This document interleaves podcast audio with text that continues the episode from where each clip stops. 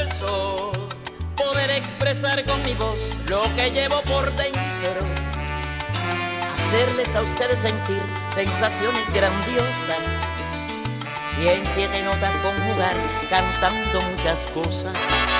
Y cuando la magia de algún son invade poco a poco el corazón, me envuelvo con su ritmo sabroso y el sentimiento, siento los cueros repicar y mi cuerpo no cesa de bailar, dejándome llevar por el compás, que bien me siento.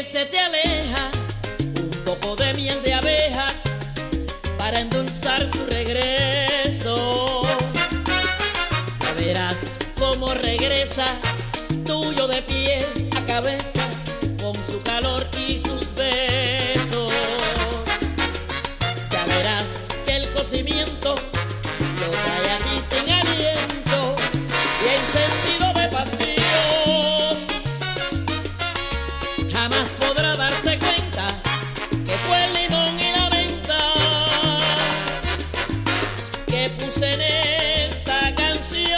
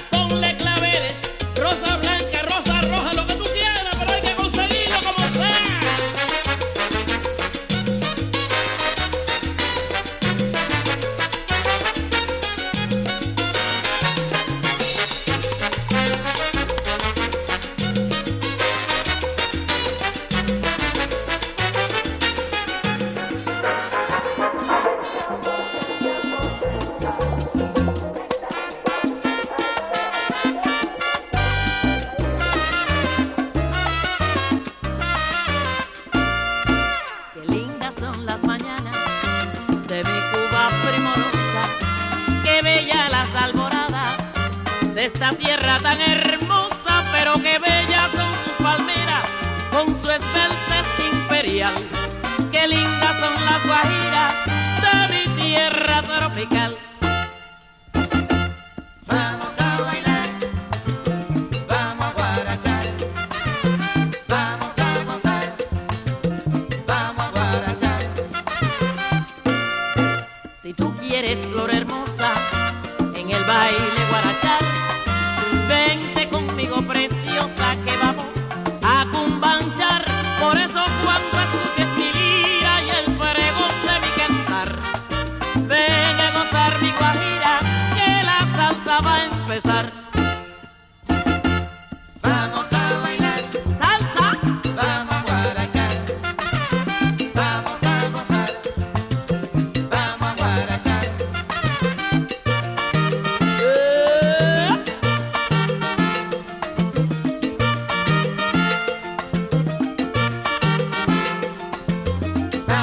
bailar, eh, a bailar, vamos a guarachar, pero vamos a gozar. Vamos a bailar, Guajira guantanamera, vamos a guarachar, Guajira guantanamera. vamos a bailar, Lindas son las mañanas de mi Cuba primorosa, vamos a bailar las alboradas de esta tierra tan- Good morning, everyone. Vaya, Charlie. Buenos días a todo. Gracias por escuchar. Thank you so much for listening. Hoy celebramos a Celia Cruz y todo lo que hizo por la música en Cuba. So today we're celebrating Celia Cruz and all that she has done as it relates to music uh, and our recognition of Cuba. So we're going to be playing her music today all throughout the show. It is hashtag W C W Woman Crush Wednesday, or as I like to say, we celebrate women. Today is also our day, March the eighth. It's a day for women. International Women's Day. As we continue to honor women throughout the month of March, which is also Women's History Month.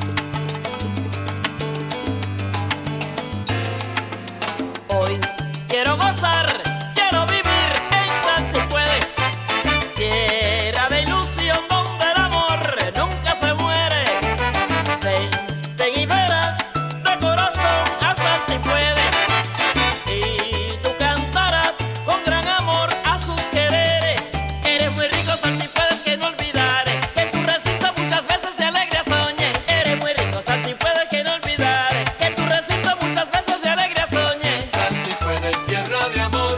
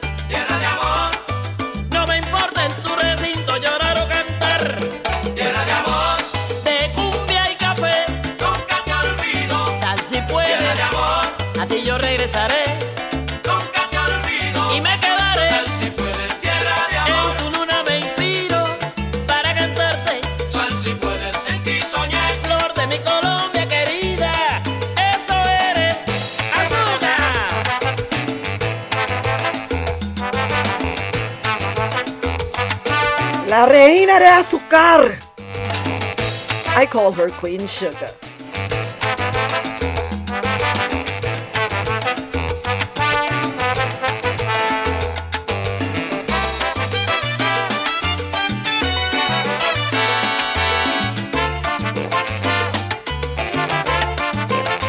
I'm hoping this music is putting you in a good mood, getting you ready to start your day, or, depending on where you are in the world, pick it out.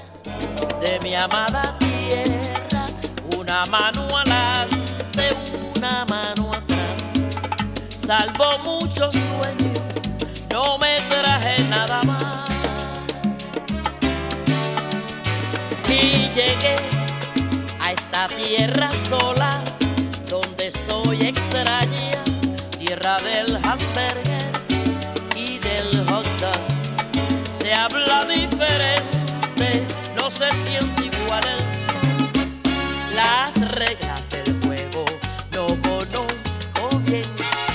Posiblemente al principio a ti te pasó también. No mires de dónde vengo, soy. If you're in your car driving and someone is looking at you because you're dancing and looking a little crazy, that's okay. Just smile right back at them. Spread that good cheer.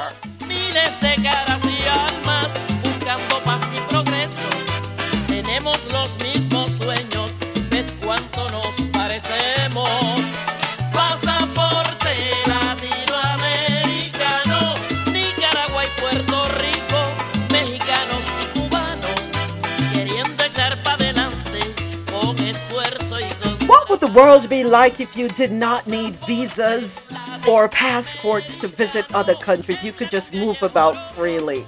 That would be so beautiful. For me, at least.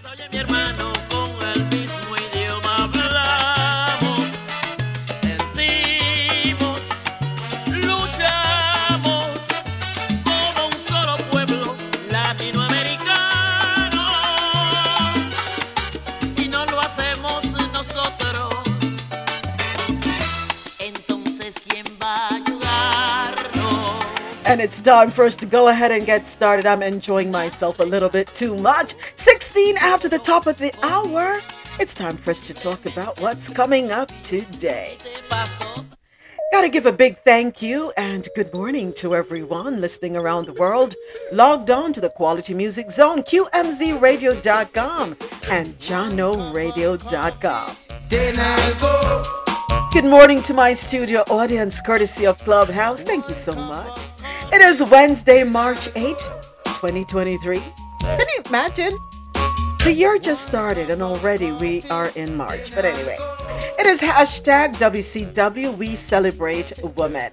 Thank you so much for joining me for Coffee in Tow, World News on the Go. We do this every Monday through Friday, nine a.m. to one p.m. Eastern. This is where I read the news and we share our views.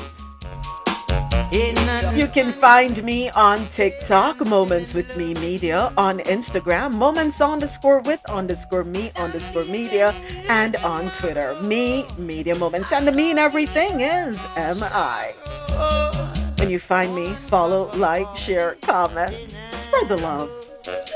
Lord. All right, and here are the headlines we have coming up for you today. Out of the Caribbean corner, Prime Minister says Antigua seems to be alone in plans for a new Liat. Barbados to establish embassy in Ireland. Grenada announces electricity subsidy for low-income households. In Jamaica, well, no, not Jamaica. This is Trinidad and Tobago. My apologies. Scotiabank records its highest annual growth rate. Out of Jamaica, British forensic firm Kroll Associates U K joins in the S S L probe. They say the national minimum wage is set to increase in April. Uh, also, there's, you know, in the budget debate, they said no new taxes. We're going to have those stories and more out of the Caribbean corner. In Latin America, uh, Mexican visa, new appointments available until March thirty-first, and that's in Haiti.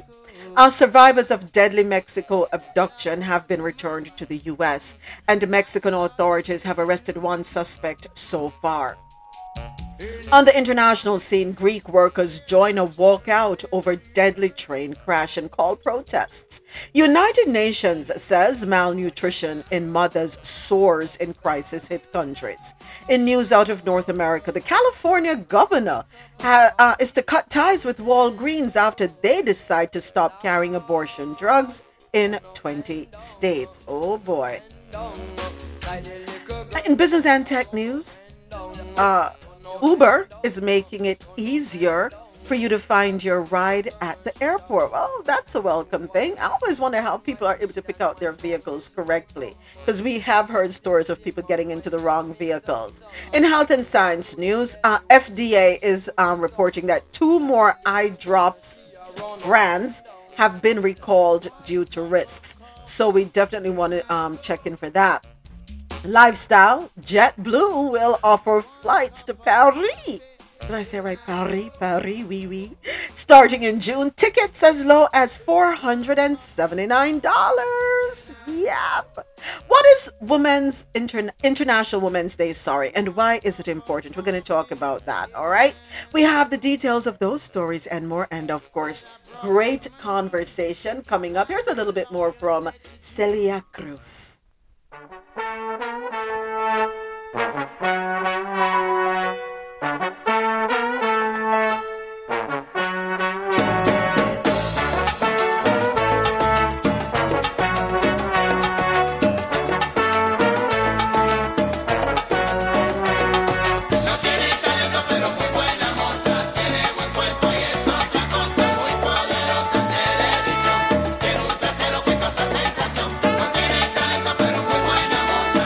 Are you ready for her name? Let me give you her full name.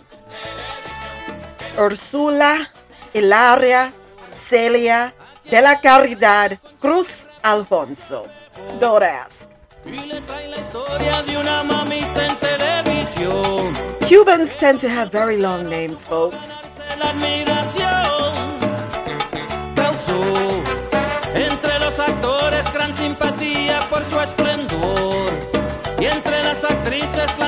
Born October twenty-first, nineteen twenty-five, in Havana, Cuba.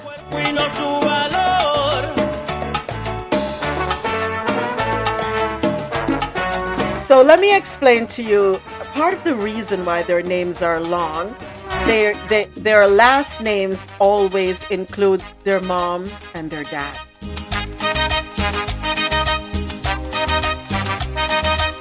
So Alfonso is the mother's last name, and that goes at the very end. And then Cruz is her dad, and that goes before. Yeah, so there you have it. In our custom, it would be Al um, Cruz, full stop, right? And that's your father's name, but no, they put the mother's name, last name, as the last name of the child.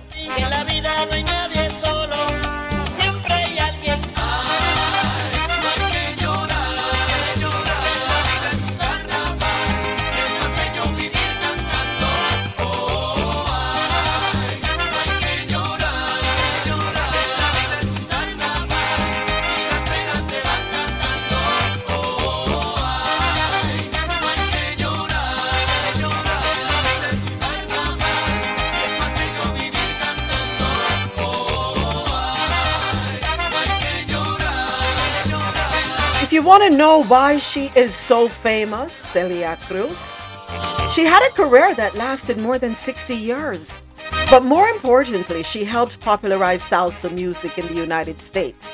By celebrating her Cuban culture, she also helped Afro-Latino Americans embrace their own heritage. Many people were not aware that the Afro community is very big in Cuba.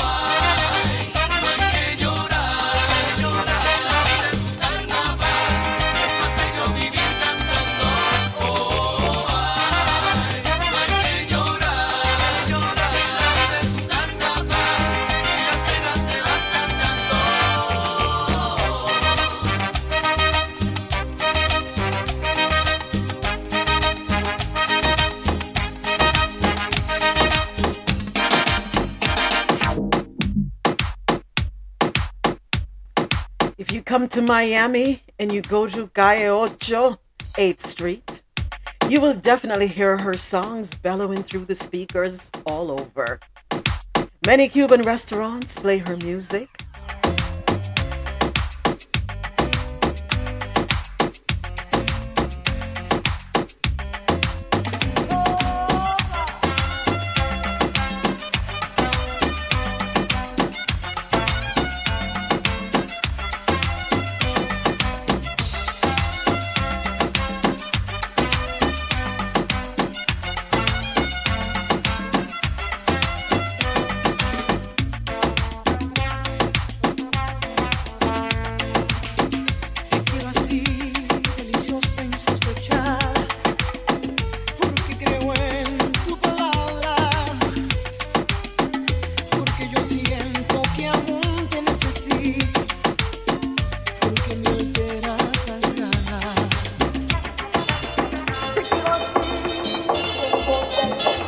It's twenty-five after the top of the hour.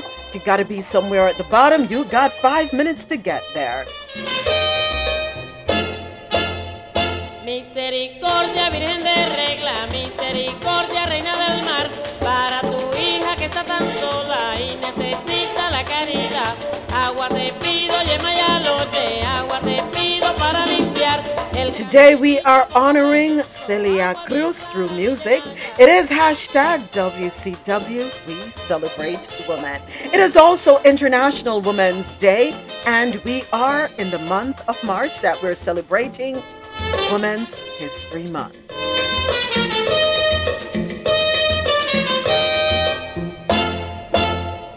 Misericordia, Virgen de Regla, misericordia, Reina del Mar, para tu hija que está tan sola y necesita la caridad. Agua te pido, yema y alote, agua te pido para limpiar el caminito por donde puso agua bien clara, mi yema ya. Agua te pido, agua pa' mí, ah, pa' mí, agua pa' mí. Ay, yema y alote, agua pa' mí, ah, pa' mí, agua pa' mí. Agua pa' ti, agua pa' mí, ah, pa' mí, agua pa' mí. Ay, yema y alote, ven hacia mí, ah, pa' mí, agua pa' mí. Ay, agua pa' mí, agua pa' ti, ah, pa' mí, agua pa' mí. Agua pa' mí, agua pa' ti, ah, pa' mí, agua pa' mí. Ay, yema y alote, ven hacia mí, ah, pa' mí, agua pa' mí.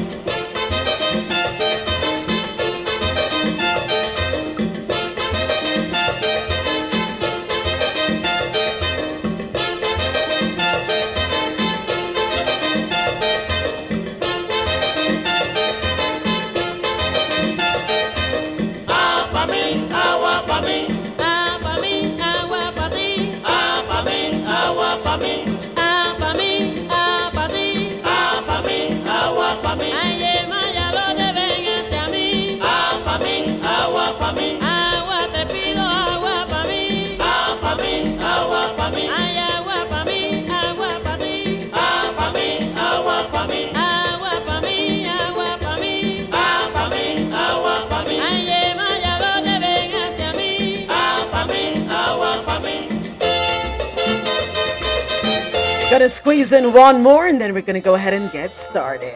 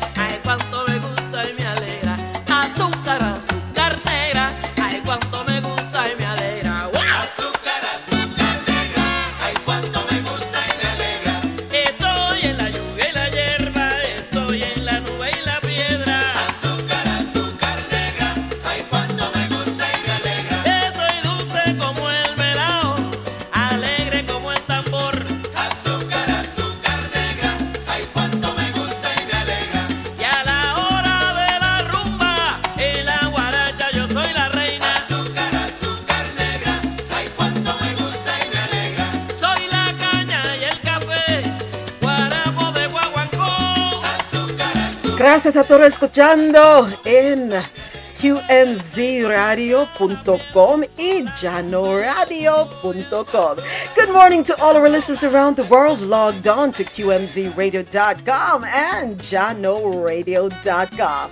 Of course, I have to say good morning to my studio audience, courtesy of Clubhouse.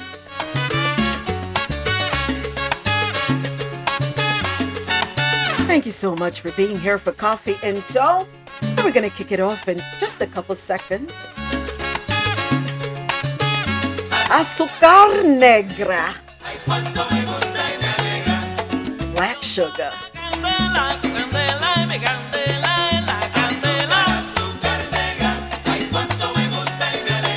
Black and sweet.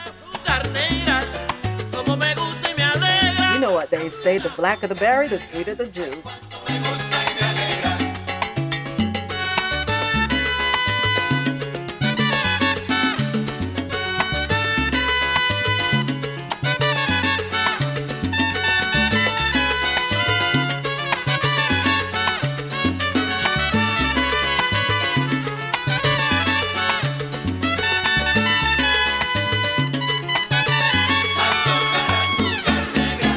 Thank you, Celia. And now it's time for us to go ahead and get started.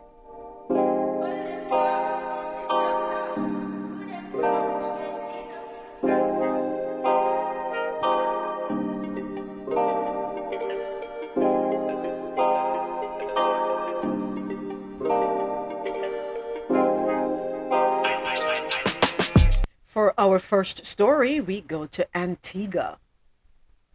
Prime Minister says Antigua seems to be alone in plans for a new Liat. Story courtesy of Caribbean dot loop news dot com.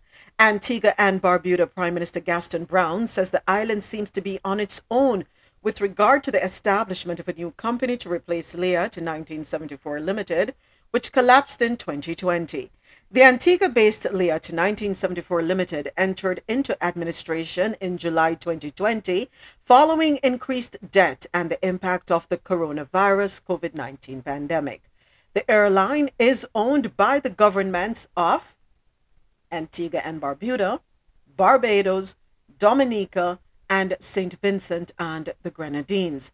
A downsized version of the carrier has been operating a reduced schedule with a limited workforce since November twenty twenty. But Brown said he now recognizes that Antigua and Barbuda is practically standing alone in terms of having an entity that is owned by a group of governments. What seems to be the prevailing thinking at this time is that most heads are of the view that these are sufficient assets within the region. In fact, there is a study that was done by the Caribbean Development Bank as well as the O E C S, Organization of Eastern Caribbean States, and that was the meeting I attended in Saint Lucia, and the consensus was that there are sufficient assets to service the region. Brown said that there are primarily private sector held assets, and they don't see the need for the governments to invest in any national airline or regional airline. Last month, Caribbean Community CARICOM leaders ended their forty-fourth regular summit in the Bahamas, nowhere closer to solving the woes being experienced by regional travelers following the collapse of the intra-regional airline Liat in twenty twenty. This is such a shame, um, you know, that we can't appreciate our own. And it's so, uh, yesterday when I was reading the story, was it yesterday or Monday? Can't remember. But I was reading the story about, um, was it United Airlines or Delta making flights, increasing their flights to the Caribbean, specifically to Jamaica. And as I was reading the story, I'm saying to myself, if Jamaica has shares, they are um, stakeholders in Caribbean Airlines, why aren't we capitalizing on that? Meaning, why is it that we're not increasing flights from these regions to bring into the Caribbean? Why is it, why don't we have first dibs on that? Shouldn't the goal be to build up the regional airline? That should be the goal. Instead, we have other stakeholders m- making bank in the Caribbean. Or how about we have a um, joint, we can share the, the flights, meaning there's some, depending on where you're coming from and depending on where you're going, you have to change flights, right? So why, okay, let's say you come to Miami and then you take Caribbean Airways from Miami into the Caribbean. I, I'm, I don't know. I'm just thinking out loud, so forgive me. But I'm I'm thinking, I'm trying to think what would be, what would make the most business sense. And the truth of the matter is that I don't have info as it relates to um, logistics and feasibility. I don't have a feasibility study. That's what I'm looking for. So I guess I'm just rambling, you know, and hoping and wishing to see improvement within our region and the economics of our airlines. Because if we're not careful, very soon we don't have any regional carriers whatsoever. All right, so just my thoughts. All right, Barbados, here we come. You're up next. Barbados to establish an embassy in Ireland. Story courtesy of barbados dot loop news dot com. Barbados is expanding its diplomatic footprint to Ireland. Senior Minister of Foreign Affairs and Foreign Trade, Kerry Simmons, announced on Monday in the House of Assembly that during the new financial year, the government will be opening an embassy in Ireland. This will be a welcomed addition to the fourteen embassies and three consulate generals Barbados has worldwide. Simmons asserted that Barbados needed to forge new relationships beyond North America and Europe and create new missions to foster trade partnerships and investment opportunities. Good, good, good. That's good to hear, Barbados, because we have become so reliant and think that the U S is the only place. All right. Grenada. Grenada announces electricity subsidy for low-income households, and it will be implemented for the next twelve months. Story courtesy of Caribbean dot loop news dot com. The Grenada government on Tuesday said more than twenty-one thousand low-income households are to benefit from lower electricity rates as it implements its E C ten dollars, which is one E C dollar is the equivalent of thirty-seven cents U S, and that subsidy is for the next twelve months. In a statement, the government said the customers will begin to see the subsidy on their February bills from the Grenada Electricity Services Limited, GrenLec, and that the relief measure forms part of its efforts to ease the cost of living expenses for citizens. You know what? Let me clap it up to, um, I got to give it to Grenada for looking out for its citizens, in particular low-income households. I think that is something many um, countries can embark and take a page out of Grenada's book, right? Because it's tough for some people. And then I think by doing that also, you're mitigating the issues when it comes to people stealing electricity, right? And people go that route. I, I honestly don't think it's because that's what they want to do, but when they think about the cost of electricity, and when you get that bill, even when the light goes more than it's on, right? When there's load shedding, your bill ain't moving, right? My mom jokes and says she pretty much down to next thing she going to do is just turn off every light in the house and use what they call a tilly lamp. Because no matter what, the light bill just ain't moving. It's the same amount. And even though you have switched out, and for years we've been using fluorescent, it, it's like nothing, you know. So, ay, ay, ay. Yeah, good for you, Grenada.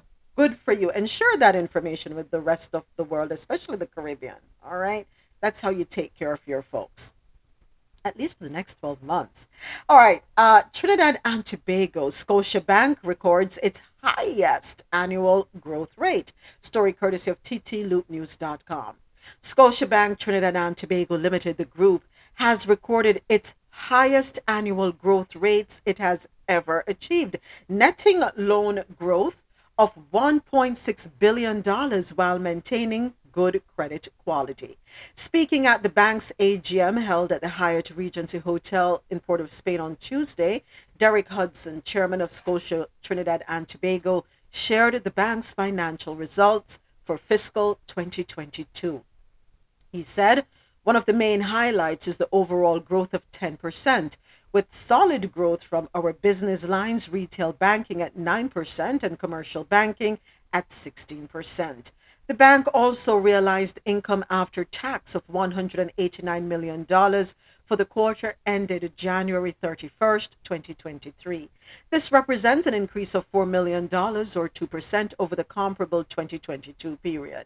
According to the bank, the improvement in profitability has resulted in an increased return on equity from seventeen point two seven percent to seventeen point three five percent as at January thirty-first, twenty twenty-three. Next up, we head on over to Jamaica. Uh, yeah, this one is getting pretty interesting. Um, British forensic firm Kroll Associates U K joins the S S L probe. Hmm. Jamaica dot loop news dot com is reporting. Finance and Public Service Minister Doctor Nigel Clarke says the government has engaged the services of Kroll Associates U K to assist with the forensic probe into, into the multi-million dollar fraud at investment firm Stocks and Securities Limited, S S L. Clarke made the announcement a short while ago during his, well, that was yesterday, I should say, during his opening presentation of the twenty twenty-three twenty twenty-four budget debate. Arising from, writing to, and collaborating with the Foreign, Commonwealth and Development Office of the U K, uh, this morning I signed a statement of work with Kroll Associates U K, he said. He highlighted that Kroll Associates, the British subsidiary of the multinational risk and financial advisory firm, he said, we will provide forensic uh, I'm sorry, Kroll Associates said, we will provide forensic audit investigative services to the Financial Investigative uh, Division in its probe of the S S L matter. So I thought the F B I was enough. They really need um, Kroll Associates too. So this is bigger than we thought. Oh my. Wow. Jean-Ann, girl, you bad. You really bad. She remind. I'm, I'm here thinking about the movie Salt. And um, Angeline Jolie, that's her name? Angelie or Angeline? Angelina. Angelina Jolie. Thank you, Javette. I'm thinking about that movie Salt, right? Where they need so many forces. They needed so many forces to take her down. Wow. Go with your bad self, Jean-Ann. Write a book and send me that book. Let me see what I can do. The only thing is that I'm going to try to not get caught. Don't listen to me. Don't listen to me, folks. Don't listen to me. Yeah, so... um. They're saying that uh, Kroll will bring leading edge technology, which will support the F I D in unraveling all aspects of this thirteen year fraud and bring co-conspirators and accomplices to justice. And I have to agree that there are, I don't think she was doing this alone. I think we all established that, right? She, unfortunately, is the face of the um, ring, unfortunately. Right? Every every group has a leader or someone that you put to the forefront to represent the group, right? So, yeah, I, I, I'm interested to know who else is involved in this with her, all right? The minister also shared that the British government, which he noted has long supported the F I D, has offered to cover some of the initial cost of the engagement, with the Jamaican government covering the balance. So we... the taxpayers of Jamaica have to fund this investigation. Is that fair to the taxpayers of Jamaica? Shouldn't this be funded by S S L? It's their company. It was under their watch that this happened. Why is it that taxpayers have to fit, foot this bill? I didn't have any money invested in S S L. Damn, I can barely find two, two quarters to rub together. But the thing is, why are taxpayers being um, stuck with a bill? Because you're saying the Jamaican government. Where does the Jamaican government get the money from? Taxes, right? It's not as though it's a private company. I would like to know why. Why not S S L? If the British government wants to Um, partake, that's fine. But don't don't take we we can hardly manage already. Come on now, do a little better. But anyway, yeah. So, um, of course, we all know by now that the wealth advisor Jean Ann Panton um has been arrested and charged in relation to the fraud. She remains behind bars, having been denied bail on two occasions. All right, I'm gonna take a quick break. I gotta run to my front door. Gonna take a quick break. Here is a little more from Celia Cruz, and I will be right back.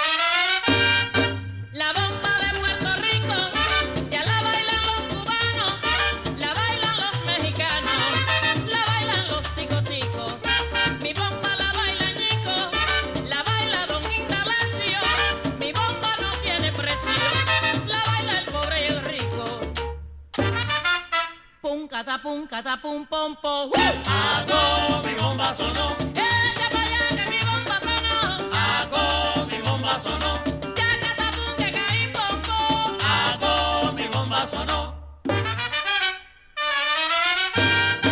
Esta bomba soberana es la mezcolanza, chico, del alma de Puerto Rico y la música cubana.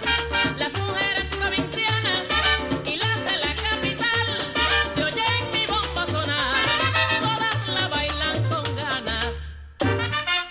pum, catapum, catapum, pom, pom. Hago mi bomba sonó. Entra pa' allá que mi bomba sonó. Hago mi bomba sonó. Ya, catapum, que caí, pom, pom. Hago mi bomba sonó. Oye, Puerto Rico, tu bomba llevo. Hago mi bomba sonó. Ya, catapum, ya, catapum, ya, catapum, pom, pom. Hago mi bomba sonó. Oye, mi bomba, mi bomba, mi bomba sonó. Hago mi bomba sonó.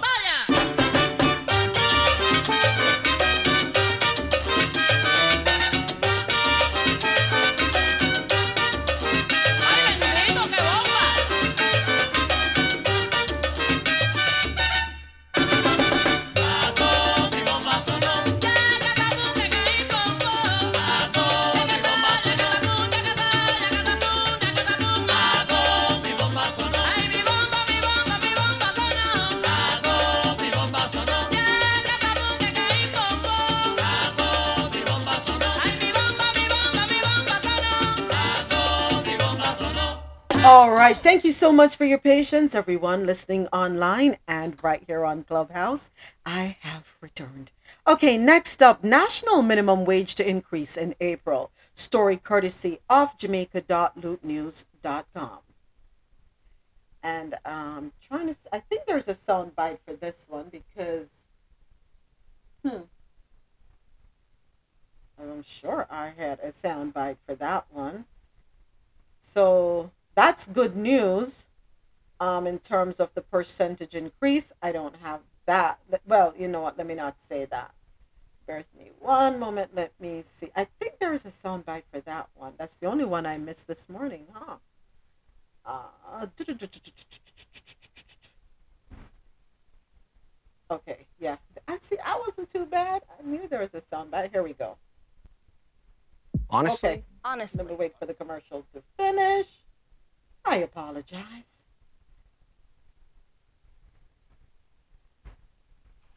Minister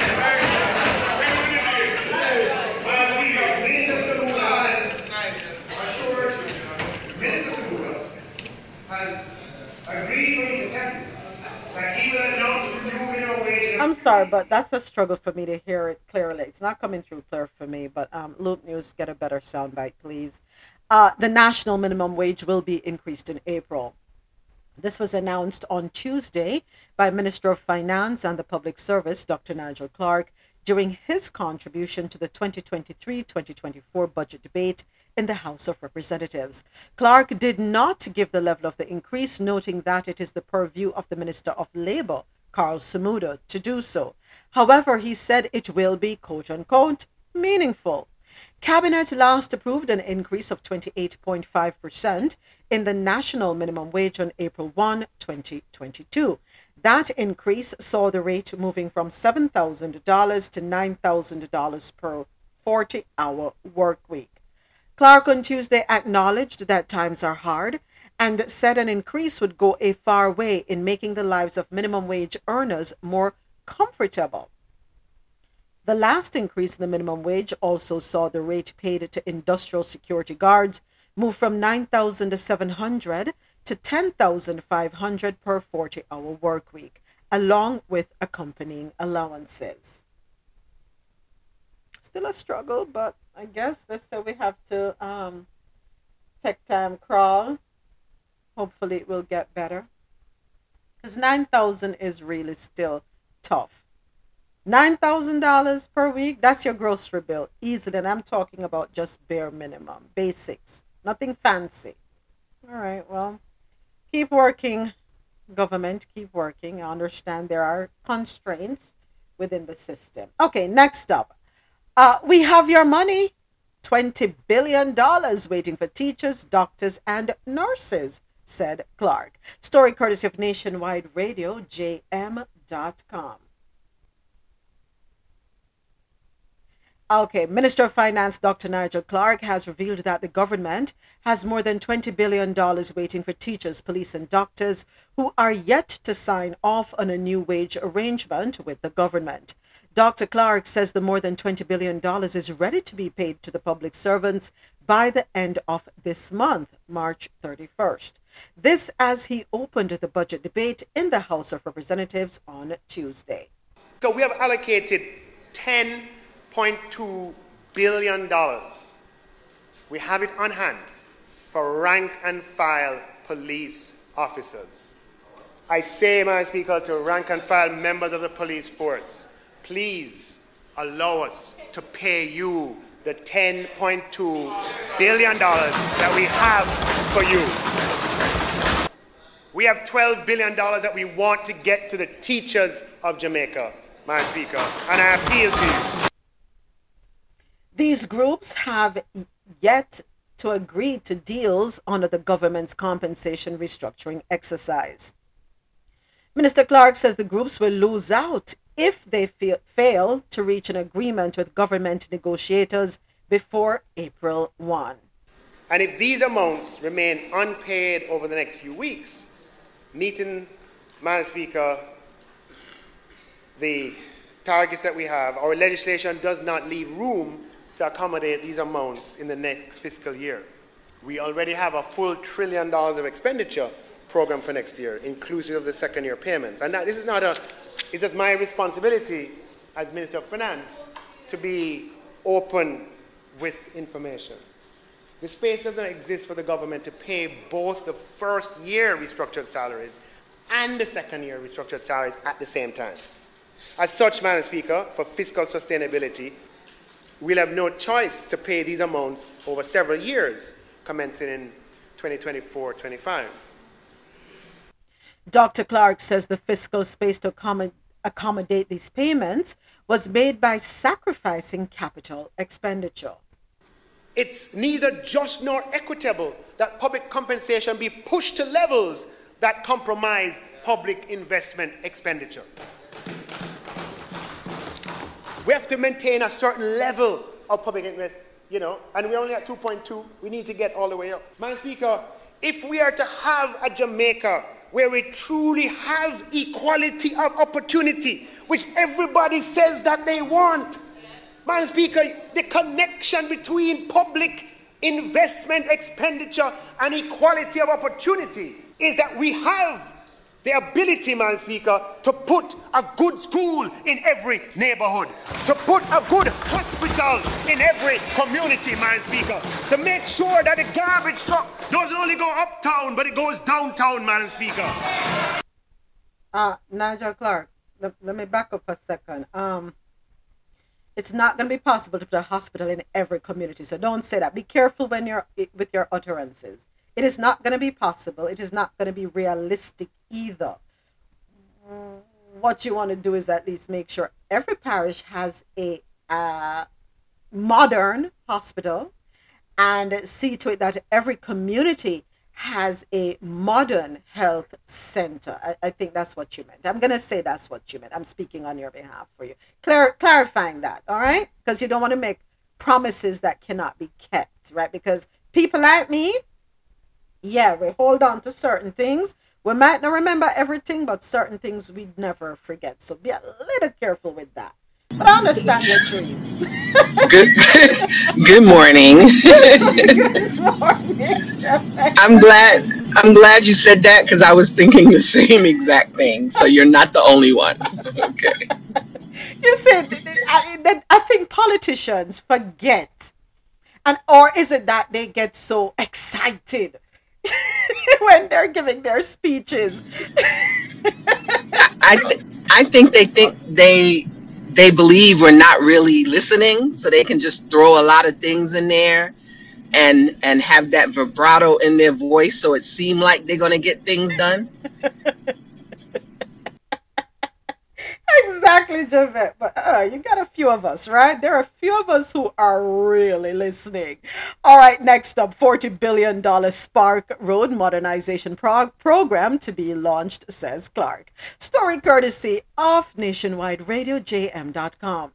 The government will embark on an ambitious road modernization program at a cost of forty billion dollars. Minister of Finance, Doctor Nigel Clarke, dubs the project Shared Prosperity Through Accelerated Improvement to Our Road Network, SPARC. If we are to respond to the loud and consistent demand from the public and their representatives for better roads with materially more expenditure. Madam Speaker, to address these issues, the government of Jamaica has decided to take decisive action. I am pleased to inform this Honourable House and the Jamaican people that the government of Jamaica will implement a forty billion dollars island-wide shared prosperity through accelerated improvement to our road network SPARC program. The SPARC program, Madam Speaker, will be executed over a three-year period with the start of the project development in this fiscal year. Doctor Clark says this will see approximately two thousand roads across the country rehabilitated. The finance minister says the program was envisioned through feedback received from the recent state of the constituency debate. Madam Speaker, for all who don't think the constituency debates work, Madam Speaker, we are responding to you. The executive is responding to the parliament, Madam Speaker. Madam Speaker, will come in this fiscal year. Doctor Clark says improving the nation's roads will not only positively impact road fatalities, but also catalyze economic growth. This intervention, Madam Speaker, we consider, especially in some parts of Jamaica, where the condition of the roads are associated with accidents and road deaths. So, Madam Speaker, the SPARC program won't be constituency-based, but elective representatives will have the opportunity to make input. Madam Speaker, we estimate that over two thousand roads across Jamaica will be able to be rehabilitated through this SPARC project in a transparent way. That was Doctor Nigel Clark, Minister of Finance and the Public Service. So, you know, I have a question, um, Doctor Clark. All these years, nobody was listening? All these years when people, ah, when it's campaign time, election time, and you're all going around the island and you, you from M P to councillor, nobody was listening. We, when we kept saying we're tired of the marl and pebbles being thrown in potholes, nobody was listening. Well, I'm glad you're all listening finally.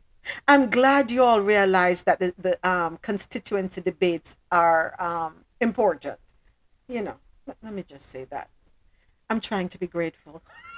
I'm trying to be grateful. Next up, uh, sixty thousand dollars S L B grants for PATH households. We're going to be hearing a lot from Doctor Nigel Clarke, I must say, also courtesy of Nationwide Radio J M. Jamaicans on PATH are to see significant benefits from the Student Loan Bureau when pursuing higher education. Finance Minister Doctor Nigel Clarke says PATH households with incomes of less than one point five million dollars will receive an additional four thousand two hundred grants of sixty thousand dollars each.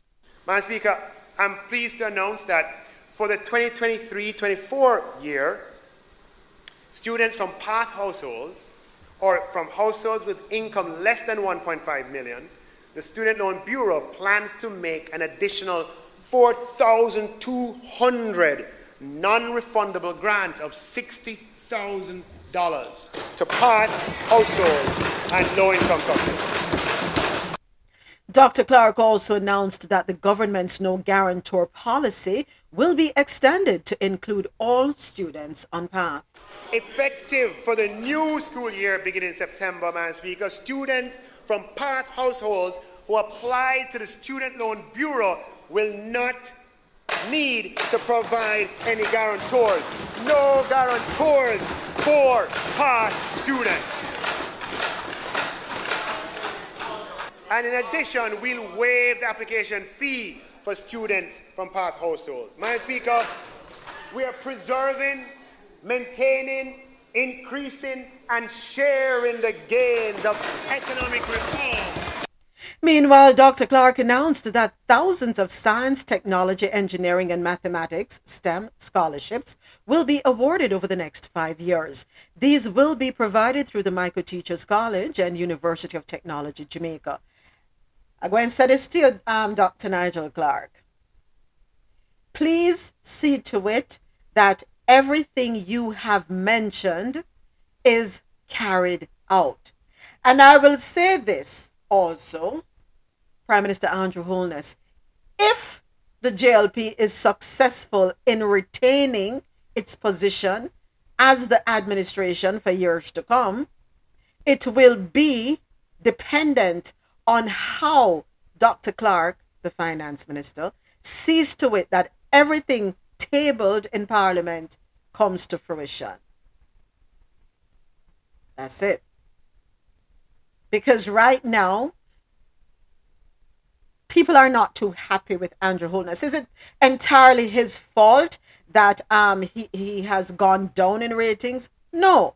The truth of the matter is this. When you have a company and you are the C E O of that company, you are relying on those you hire to help build your organization, right?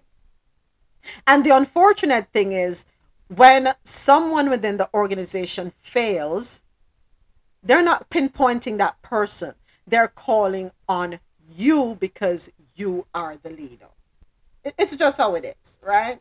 It's the nature of the beast. So, um, Doctor Clarke, I implore you, do a good job. Hold those who uh, report to you in their various roles accountable. There needs to be regular meetings to um, explain what has, you know, transpired so far. Right? We have to set timelines. And we are, well, me, I go hold you accountable. Let me just say that because, um, yeah. Okay, next up, budget debate. Again, he is saying that uh, no new taxes. Story courtesy of jamaica dot loop news dot com. Finance Minister Doctor Nigel Clarke has announced that there will be no new taxes for the sixth consecutive fiscal year. The budget, which has surpassed the trillion dollar mark, will be financed through existing revenue channels. He says, I am pleased that because of the prudent policies of the government, we were not only able to survive the pandemic, but like only a handful of countries around the world, we have thrived. Economic output has returned to pre-pandemic levels. Unemployment has fallen to pre-pandemic levels, and so has Jamaica's debt level, Clarke added. Jamaica is poised to be the breakout country of the third decade of the twenty-first century. Clarke completed his presentation of Jamaica's first trillion dollar budget. Well, I, I must say this, you know, I, I'm getting on you a lot, um, Clarke, I'm sorry. Uh, when you talk about existing revenue channels. Bear in mind that, yes, you money was given to people with within a certain income bracket through the pandemic to, you know, help ease the burden a little. But we also don't want to forget the diaspora, people around the world who sent what, three billion dollars U S into the country. Let's not forget that, that you have them to thank as well. And I don't hear that in the conversation, right? Do not throw them all in a throw dirty water. Be careful. You don't want to throw out the baby with the bathwater either. Be very careful. I, I, I think you need to um, express gratitude to the folks in the diaspora who were able to help keep the economy running. three billion dollars U S pumped into the country. People around the world who made sacrifices because their family members were in Jamaica, not able to work, but light bill had to be paid. Water bill had to be paid. Food had to be bought. So let us be mindful. And not make it look as though it's because of your prudent policies alone, but it was a concerted effort. Your prudent policies plus the diaspora. All right. And I, I don't think I'm being unreasonable when I ask you to think about us in the diaspora. All right. Hey, good, uh, good, hey, morning, good morning, good everyone. Morning. Happy uh, International Women's Day. Yes. Uh, yeah. Cheers to you. Um, question. So when you say monies, uh, from, where were all the monies uh, coming from? I didn't know Jamaica received that much money. Was it like individual contribution, or was it from companies around the world, or was it from government entities? Okay. So twofold. For the persons who are were low income and were able to get a stipend, let me call it a stipend, right? Small amount from the government. That was through grants that were sent from um, other countries. Um, I think the U S was one contributor, and I forget the others, but grants were given to the government so that they could pass this on to low income households. Now, when we talk about the funds from the diaspora, it is people like myself and everyone else in here remitting money into to the country. So the remittances, three billion U S dollars in remittances went into the country. Oh, okay, okay, okay, okay. Now, okay, thank you. Yeah, that's no the clarity I was looking for. Yeah, yeah, okay. Yeah. So those joint, you know, when you joint forces, those two groups helped with the sustenance of the island. You know, so yes, you want to talk about prudent policies, but come on now, let's also remember the others that had an intricate and important role in the survival. All right. But isn't that how most of the uh, our island nations receive, like a like we all, you know, most people come to the U S and we send money back home. Yes. Especially in times of need. But we, we you know, we you know, we know our government aren't doing much. Even in Trinidad, is even as stable as it is, it has a ton of problems because of corruption. Mm-hmm. So what what could they verify? Was the money directly given back to the people, the money that was set for them? We hope every penny went to them, right? We hope. But I know some people who benefited for a fact. That I mm. do know. So my hope is that everyone, every penny went to the intended source. That's mm. going to be my hope. You, you know how it is already, Elle, right? We can't. Yeah, I know, I know. Sometimes I do wish somebody would, would be brave enough to do an audit. So we can, so, so, so we can clean house. Yes. You know, because yeah. there's one thing I will say all the items we collectively do not like are people that steal from the, the, the poor where the money is supposed to go. Exactly. Exactly. Exactly. I have to agree with that. All right. So next up, reciprocal trade or nothing at all. Opposition challenging the government on the Canadian cannabis deal. So this continues to garner much attention, as it should. Pressure the government to rethink. All right, story courtesy of Nationwide Radio, J M dot com. Opposition spokesman on industry investment and global logistics, Anthony Hylton, is challenging Minister Hill on the quantity of cannabis recently imported from Canada. So we didn't even have a chance. It reached already. The issue has ignited controversy as some stakeholders are adamant Canada does not import the substance from Jamaica for commercial purposes. Minister Hill says the name of the strain imported is Tranquil elephantiazo, one that is not found in Jamaica. But Mister Hylton says he is not convinced. I hear the minister um, and what he has to say. Um, persons in the industry who know and ought to know are saying quite different. So um, we we will know because we'll we're I'm tabling some question in the parliament and we'll have to get the right answer. Right, but but so you are challenging this forty-four pounds. You believe it, it was based, more based, based on information that, that I have and that is available. He's adamant that there should be reciprocal trade of cannabis between the two nations or no business at all. I think the minister is less than, um, I think he misses the mark. The fact is, the question is not whether the minister himself actually issues a, a license or a permit. The question is the policy direction um, that is being pursued by the, the agency. Now, it's ironic because the minister, ever since he came into the portfolio, has been stressing the critical importance of exports. So the question must be, is cannabis included in that? He says Jamaica now has an opportunity to start bilateral talks with Canada about the trade of the substance. If in fact it is, it is for commercial testing purposes, I can assure you it is nowhere near those volumes going into Canada. Canada would simply not allow those kinds of volumes. But the point is, Jamaica, and we have been knocking at the door trying to get um, exportation into Canada. Certainly the investors have been. And it's an opportunity for us to sit and to have that sort of bilateral discussion. It's not an opportunity that's to simply have unilateral export. That was Anthony Hylton, opposition spokesman on industry investment and global logistics, speaking last evening on Nationwide at five. Remember last week when I said,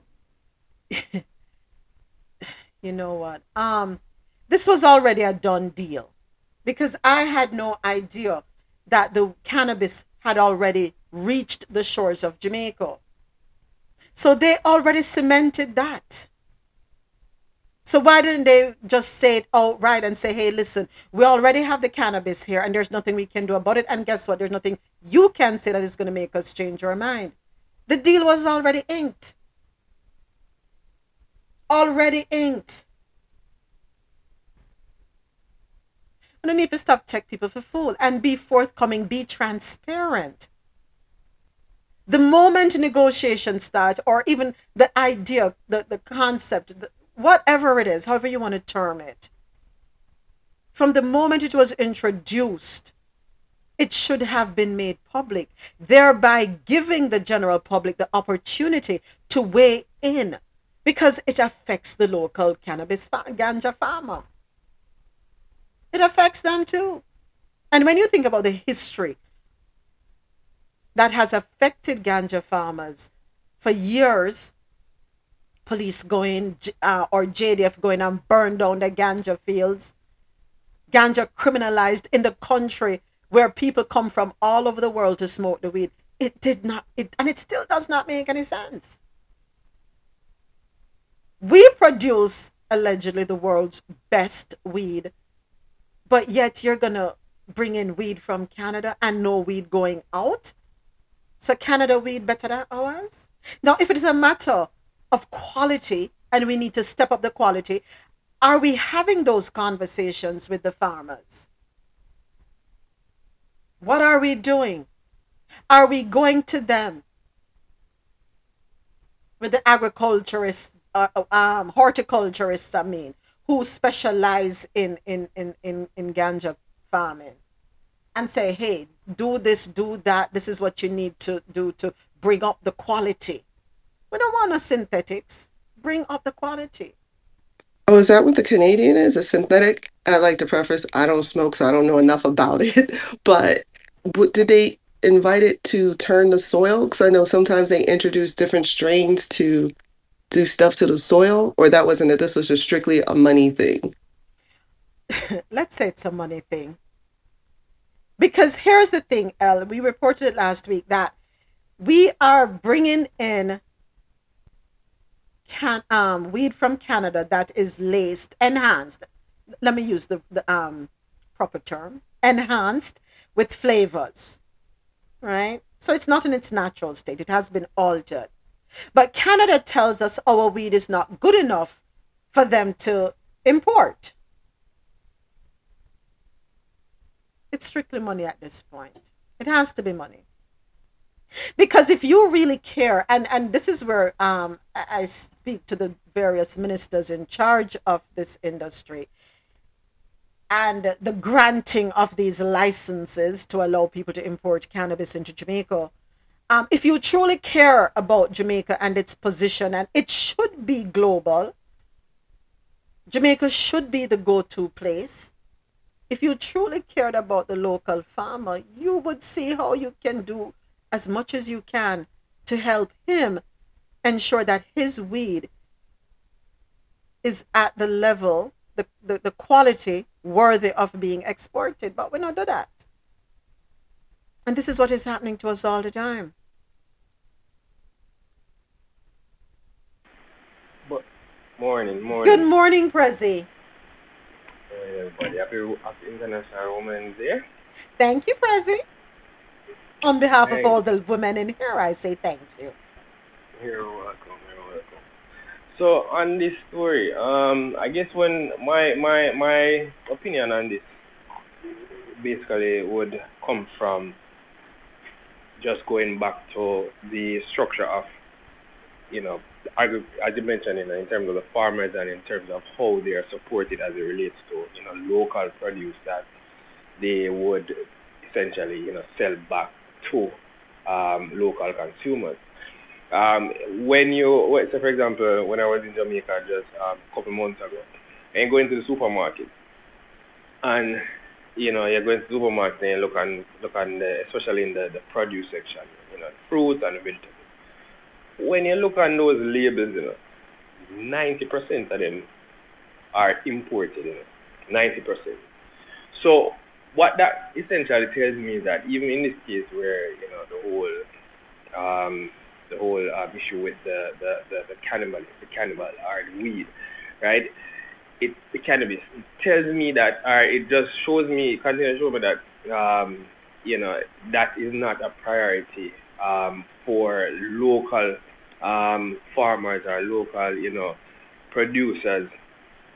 To um in, to, to to support them in the sense whereby, you know, their produce are being uh, you know exported, or it's being um sustained in, in, in, in a way where, you know, pretty much they, they take it essentially. I don't I, I haven't seen where they they've taken it um seriously over the years, um you know, just from the the the, the, the farming aspect of it. Um, simply because, you know, Jamaica seems, I don't know why is it that they just seem as if, or why is it that the government thinks that, you know, for them it's way more, I'm, I'm not sure if it's cost effective for them to essentially import produce versus um, exporting. I'm not sure, I'm not sure if there there are certain, um, you know, uh, I guess like regulations or anything or stipulations, I don't know what it is, but just based on that and this story, you know, it just, it just kind of reminds me that, you know, the, the, that that aspect of the Jamaican um, um, industry in itself is not um, prioritized. So so so you will always see, you know, this issue continue throughout, you know, and, and until, you know, something is, is actually um, done about it. You know, there are multiple different campaigns that come out of Jamaica where, you know, um, common one, like, you know, Eat What We Grow, right? There's, there's there was a huge Eat What We Grow campaign um, for years, right? For years, um, that, that, that campaign, you know, tried to promote, you know, you know, as I said, eat what we grow. Don't don't necessarily import, right? And essentially leave out the local farmers, um, and not supporting local farmers, right? But yet still, it still still amounts to nothing, right? So, you know, I'm not sure what a, uh, uh, uh, um, solution um, would would be, but I think we'll will I mean we'll we'll, we'll always, you know, run into um, these type of issues. You know, Prezi, thank you so much. As you were talking, you know, you said something which I think is an excuse we use a lot. It is cheaper to import. It is cheaper to import. It's cheaper to import onions. It's cheaper to import carrots. It's cheaper to import sweet peppers. It's cheaper to import everything. Why? When it comes to food, things that we can grow locally. And the excuse, it just seems to me to be an excuse and a way to avoid doing the work. Also, we have spoken, I think, in the past couple of weeks when we're talking about Haiti and, you know, taking the dumping the heap of rice into Haiti. So, of course, if you keep dumping things on us, why should the local person see it necessary to want to do the farming? Ease of access, right? Now, could it be that external groups in their conversations and with their negotiations are saying, well, you have to take this off of us. If you want this from us, you have to do this. Could that be the case? That part. It seems so, Elle. Right now, I am left to think nothing else. And I, I'm thinking about it more and more. I was it's just going through my head as, as Prezi was talking. We keep using the excuse, it is cheaper to import. What is the percentage of import to Jamaica when it comes to food? Like, um, you know, let me you know, let me jump thirty percent? On Google. Let me jump That's on important. Google. Yeah. yeah. I usually ask Richard. He's my Google. uh, I don't know offhand, but farming incurs a huge amount of a multiplier effect of many other economic benefits. You don't just get the sale of the farm, but also the farm's coordination of services. You get the country's um, ability to coordinate different farms. Um, you get that knowledge base to stay. And, you know, there's mm-hmm. so many economic benefits when you keep that industry inside. Yeah, they do the same thing to Africa, too. When I first started on Clubhouse, um, there was a room, of course, everybody wants to save Africa, just like save Taiwan and all this stuff. And um, it's not usually from a good place. It's certain Westerners that they, you know, they have these big ideas and they don't really truly give the country what it needs. And they were saying uh, they wanted to put this equipment in Africa because it's going to help the farming. And I was like, how's it going to help the farming if they can't afford the equipment or afford to fix it when it breaks down? And it was like, well, that's why they don't um, so, to help them with imports. And I was like, well, why do they need to import stuff? Mm-hmm. I was like, because like tomatoes aren't indigenous to uh, Africa. So is the cucumber. So why does it need to be imported? If you stay within the country, that cuts down the need. Not to mention, you actually help the soil turnover too. Like Richard said, there's so many benefits to it. Yeah. Or um, trade in the Caribbean instead of far, so far out. So that saves, if you have to import, so that actually saves on, uh, what are they, the, the tax, the shipment, and probably most of the tariffs if you trade within the Caribbean and not in America. And that's something that Donald has expressed here several times, intra-regional trade. So to answer your question, I pulled it up on Google. And the question I typed in was, how much food is imported to Jamaica? Approximately thirty percent of raw materials and food ingredients used by local food processors are obtained from local suppliers. seventy percent is imported. If this was Jeopardy, I would have won. Okay, that's what I thought. Caribbean Jeopardy.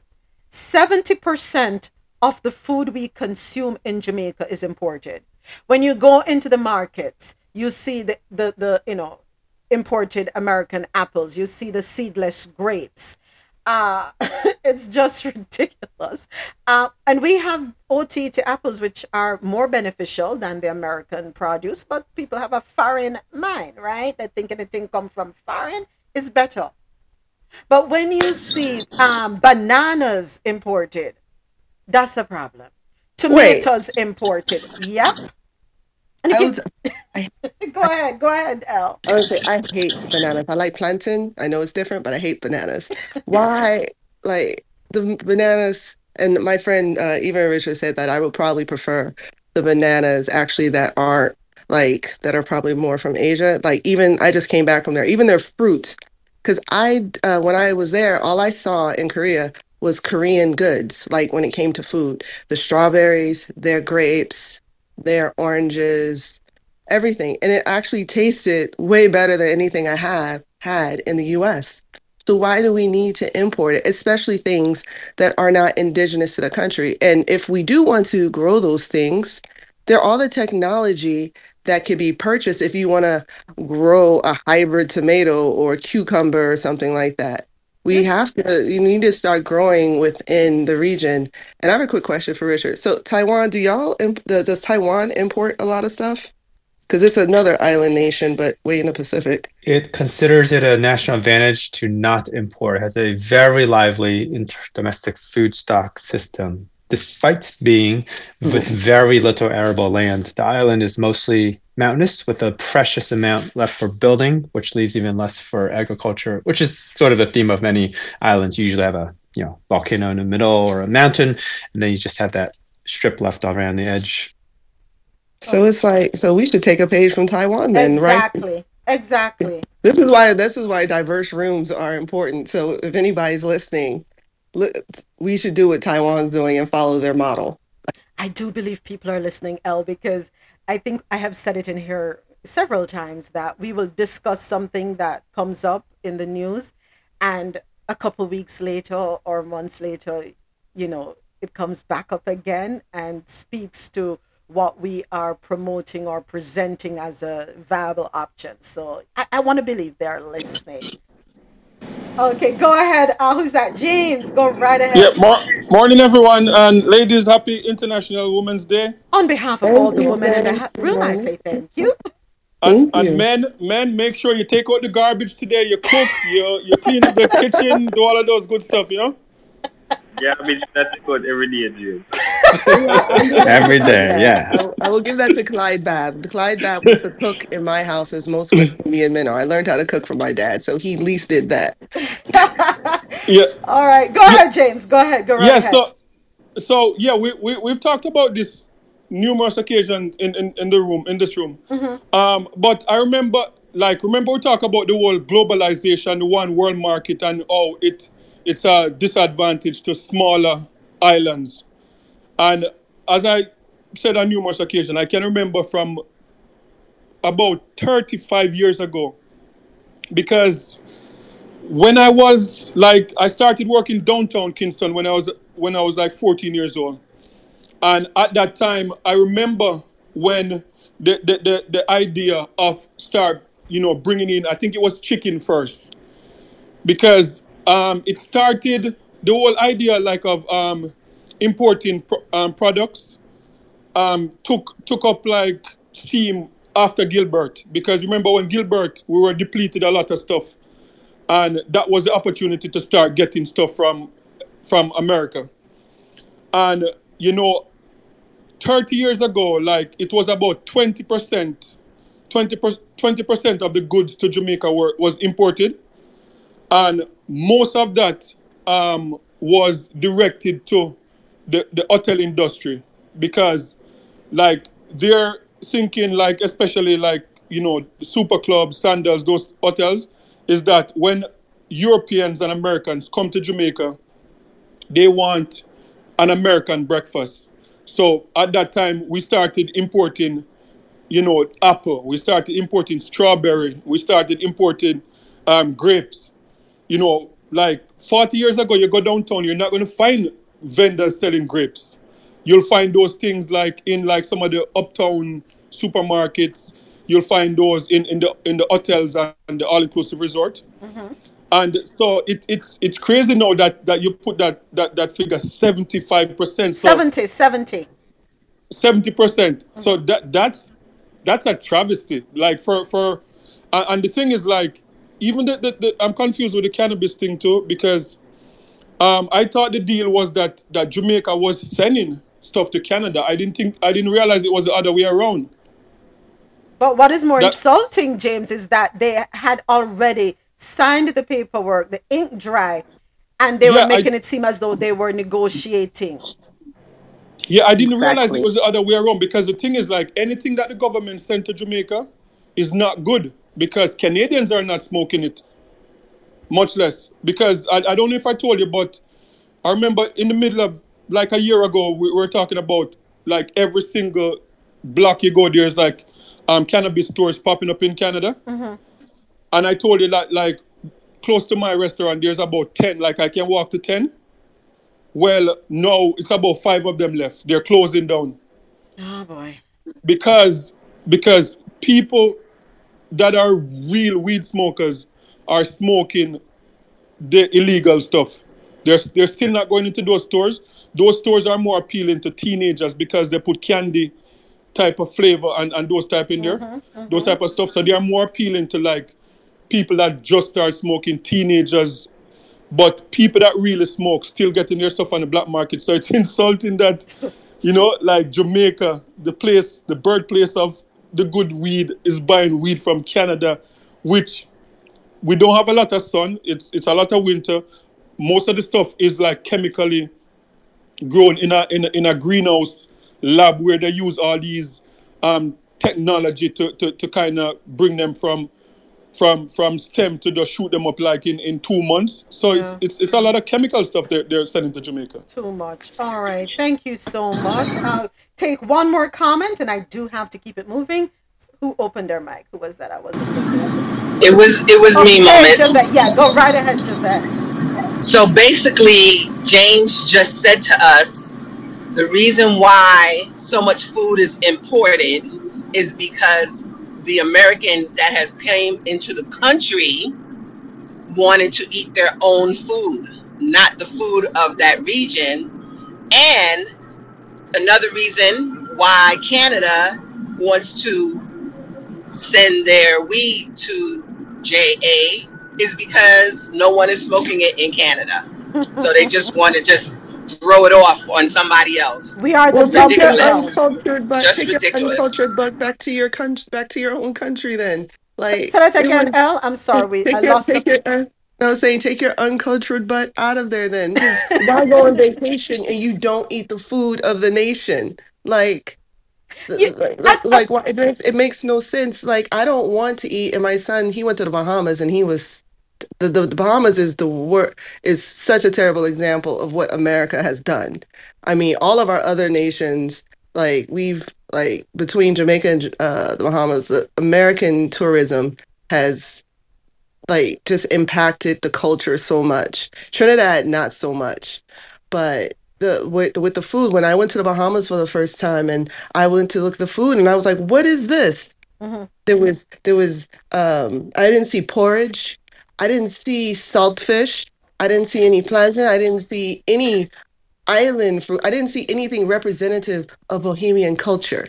Wow. Like, at all. Like, it was all, like, chicken wings and just American stuff. No local and food, so right? Disappointing. Yeah, I'd be honest, today, I don't even know what Bohemian food looks like or tastes like. I talk about, you know, I've Jamaican food. I was Trinidadian food superior, but we'll talk about that later. Um, but we've, I've had everybody else's food, but, but the Bahamas, like where, like where is theirs? And you know what? It's been drowned by yeah. all of the, the infusion of what the American tourists want. And it shouldn't be like that. You come, you go visit a country because you want to experience it and its people and the culture, all of that stuff. You right. don't go there for a home. If if that's what you want, stay stay your butt home. Stay your hind parts home. And I'm going to say this, and then I have to keep it moving too. Um, James's point when James spoke about the importation of overseas products, because that's what tourists want. That is true, but it was going primarily into the into the hotels. And then it came to a point where too much was being imported and it trickled over. And you'd have the street side vendors. And then, of course, the locals got a got their hands on it and said, yes, we prefer this now. And what they're not realizing, what the locals aren't realizing, is that what they're getting now is the bottom, bottom of the barrel. All right. Okay.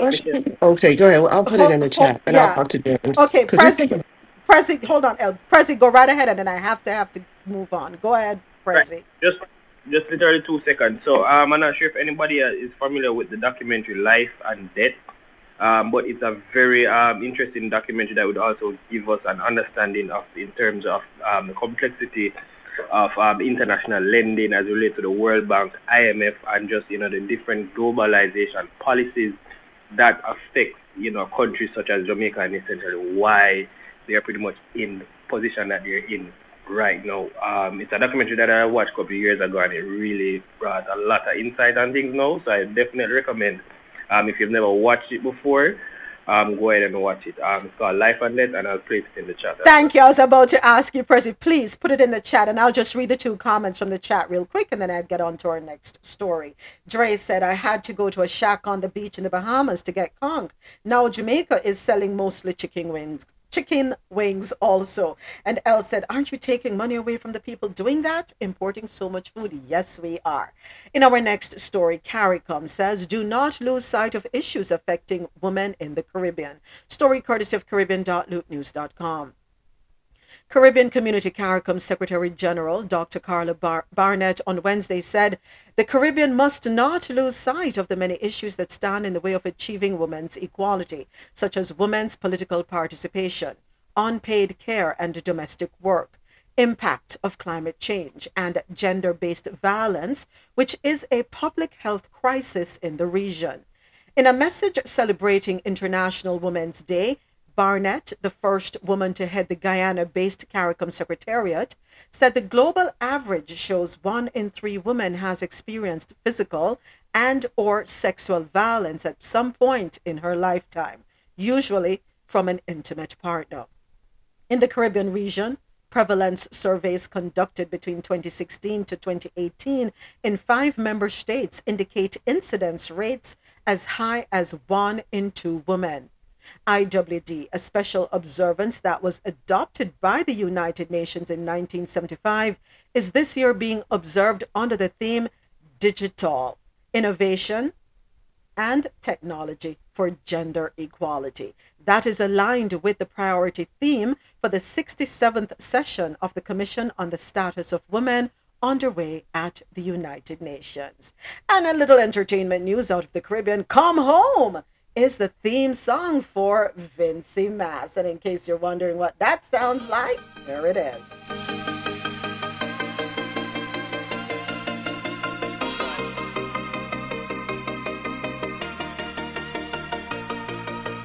I've been patient and I've been waiting.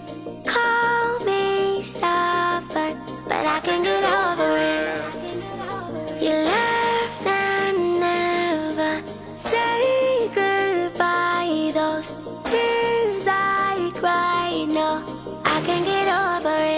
so don't you ever let me down again, cause I'm depending on you, so you better come through this time. Please hear my cry, and if I ever let you down, my friend, it was a misunderstanding.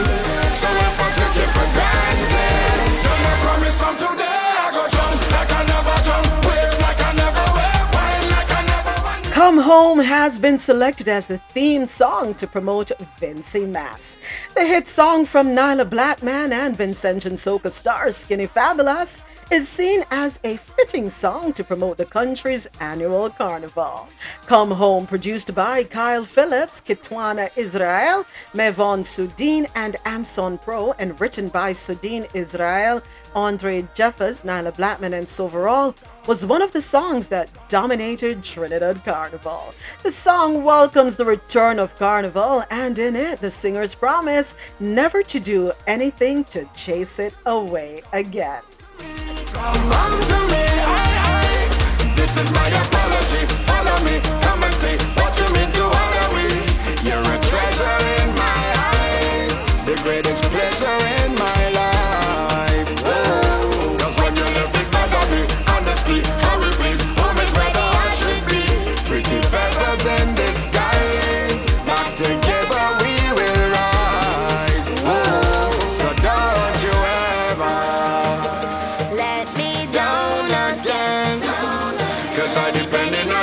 so you better come through this time, please hear my cry, and if I ever... The song was a strong contender for Trinidad's Road March, placing second behind Bungie Garland's Hard Fed. Skinny Fabulous is no stranger to the Road March race on the Twin Island and has established himself as a musical force in that space. We embrace the collaboration and unity when it comes to soca music between Vincentians and Trinidad artists, even dating back to Beckett and Winston So-So. I want to encourage it, and that is the way we should go throughout the Caribbean. We should mix it all up.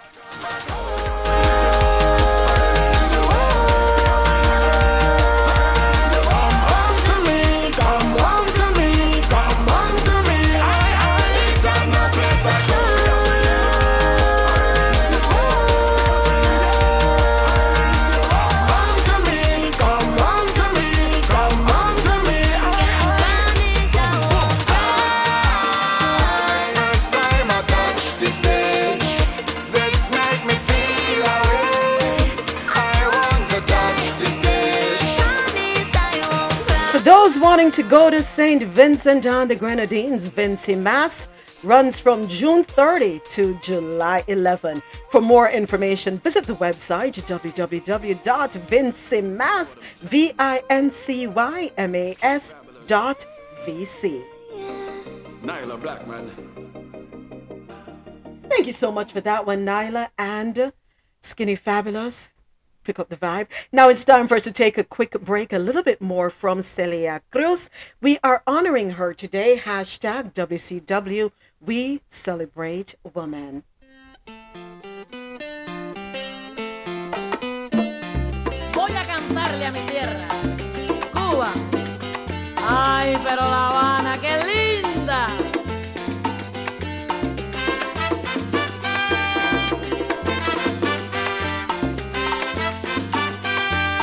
Cubano de la banda acá.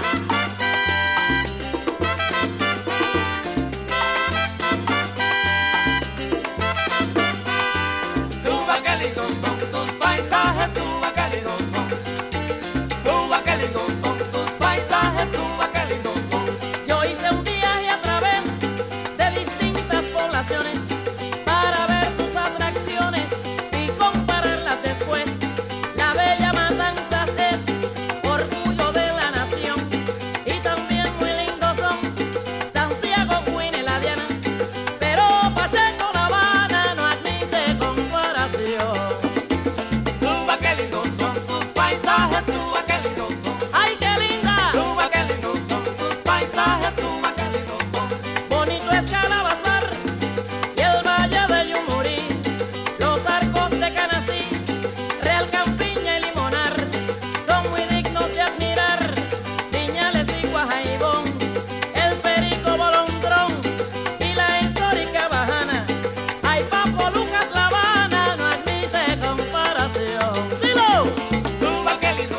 I sing to Havana, canto a La Habana. This is the title track for this one from Celia Cruz.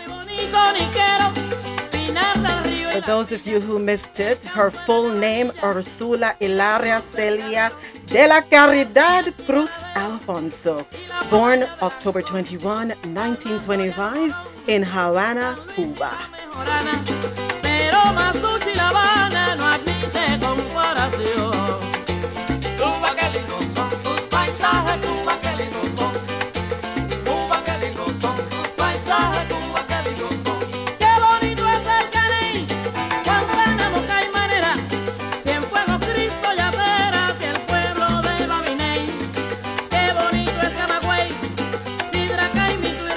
Celia Cruz rose to fame in Cuba during the nineteen fifties as a singer of guarachas, earning the nickname La Guarachera de Cuba. In the following decades, she became known internationally as the Queen of Salsa due to her contributions to Latin music. Cosa Cubano de la banda acá.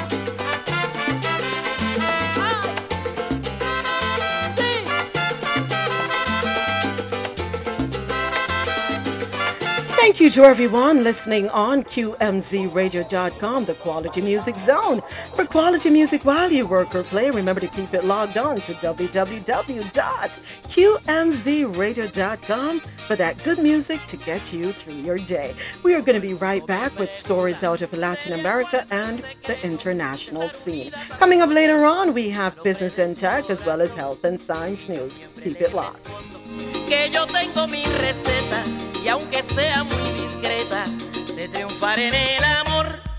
Una taza de cariño, un chinchín de pimentón, revolverlo con ternura y dar besitos un montón. Una pizca de alegría, un postal de comprensión, con salero y santería, yo conquisté tu corazón. Y todas las noches sin falta, yo le pongo sazón, son, son, le pongo sazón. Yo le pongo sazón, a mi negrito pongo sazón. Yo le pongo sazón, son, son, le pongo sazón. Yo le pongo sazón, a mi negrito pongo sazón. Lo mantengo entretenido, siempre dándole algo nuevo. Me cambio de color de pelo, como cambiar de pantalón. Tacón alto, falda corta, todo por mi cariñito. Siempre le digo mi amorcito, papi, tú eres el mejor. Yo me siento muy dichosa de tenerlo tantos años. Se va un minuto y ya lo extraño, y le doy gracias al Señor. Y a mi Virgencita Santa yo le prendo tres velitas. Te aseguro, muchachita, que no me puede ir mejor. Pero todas las noches yo le pongo sazón, son, son, le pongo sazón. Yo le pongo sazón, a mi negrito pongo sazón. Yo le pongo sazón, son, son, le pongo sazón. Yo le pongo sazón, a mi negrito pongo sazón. Yo le pongo sazón, son, son, le pongo sazón. Yo le pongo sazón, a mi negrito pongo sazón. Le lavo la camisa, le hago su comidita, y por eso mi negrito siempre está sabroso. Sazón, son, son, le pongo sazón. Con amor y pasión, le doy mi corazón. Thank you to everyone listening on john no radio dot com for that twenty-four hour a day non-stop party vibe. Download the John O Radio app. It is available in your Apple and Google Play stores. John O Radio, J A H K N O. D- download the app, I said. Yes, please go ahead and do that. John O Radio, take us on the go.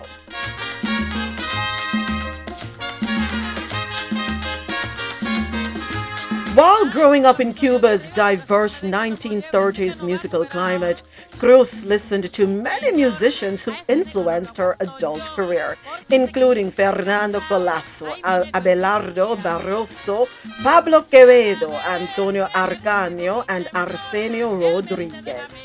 Despite her father's opposition to the fact that she was Catholic, as a child, Cruz learned Santeria songs from her neighbor who practiced Santeria. Cruz also studied the words to Yoruba songs with colleague Merceditas Valdez from Cuba, and later made various recordings of this religious genre, even singing back up for other female actuans like Candida Batista.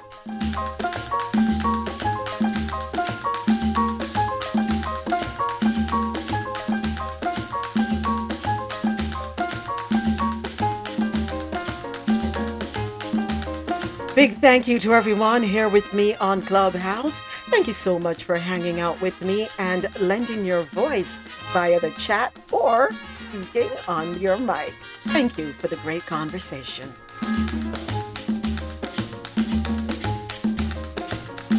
Sí, señor, a ese negro no lo aguanto yo, porque sé que siempre está cansado. Ay, mi negro está choteado. It is International Women's Day. We're also celebrating Women's History Month. As such, today, hashtag W C W, we celebrate women. We are celebrating and honoring Celia Cruz. Ay, sí, señor, a ese negro no lo aguanto yo, porque sé que siempre está cansado. Ay, mi negro está choteado. Ay, mi negro está choteado. Ay, mi negro está choteado. All right, thank you, Celia. And it is time for us to get into stories out of Latin America. First up, and I'm just waiting for the Creole translation to English. Bear with me one moment. Okay, here we go. Uh, story out of Haiti dot loop news dot com. Mexican visa, new appointments available until March thirty-first.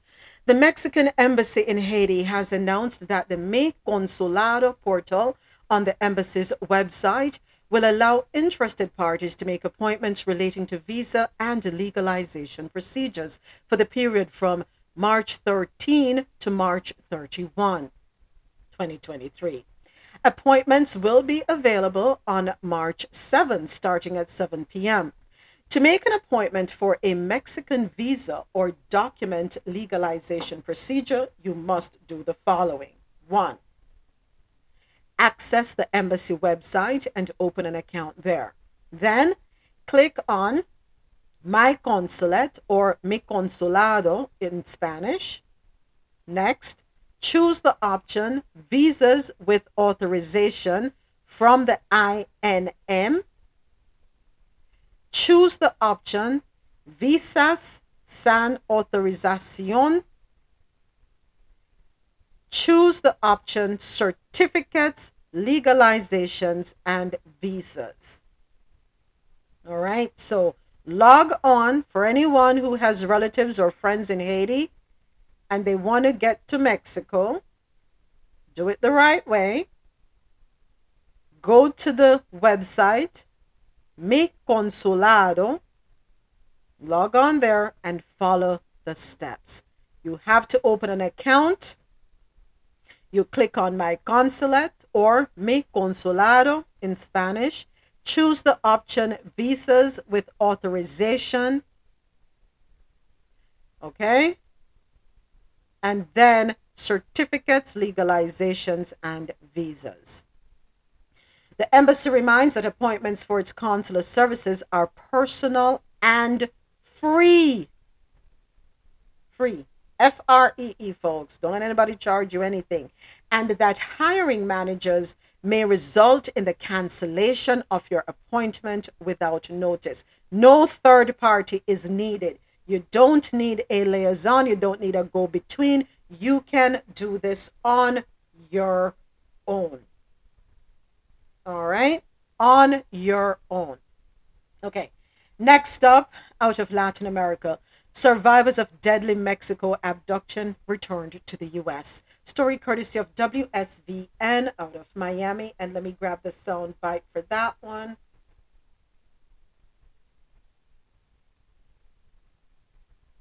Seven, the search for four Americans kidnapped in Mexico takes a tragic turn. Officials say two of them were killed. But today, the two others were safely rescued, and they're now back on U S soil. Reporter Gloria Pazmino joins us live near the border in Brownsville, Texas, with the latest. Gloria.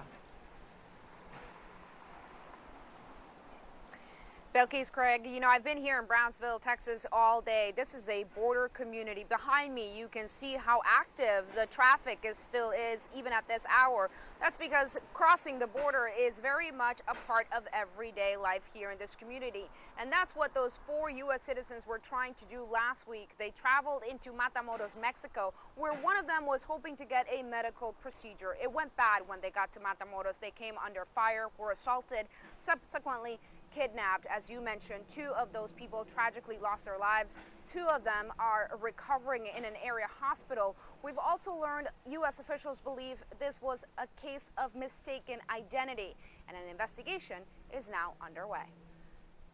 What happened, what happened in the border city of Matamoros became an international incident, drawing attention from the U S and Mexican governments. Attacks on U S citizens are unacceptable, no matter where or under what circumstances, circumstances they happen. Yet friends of the victim's family members say thirty-three-year-old Latavia Washington McGee was trying to get to a medical clinic for a scheduled medical procedure.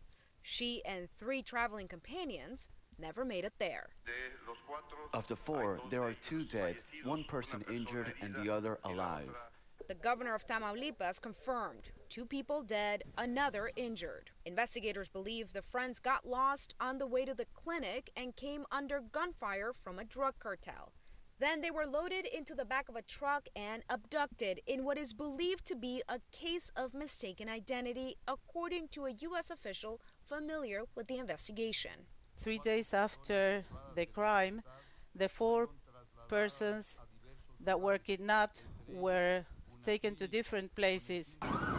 Villarreal says a Mexican woman a block and a half away was killed by a stray bullet fired during the kidnapping. The governor also confirming one person has been detained so far, a twenty-four-year-old accused of keeping watch on the victims. The investigation continues. Ultimately, uh, we want to see accountability uh, for the violence that has been inflicted on these Americans that tragically uh, led to the death of two of them.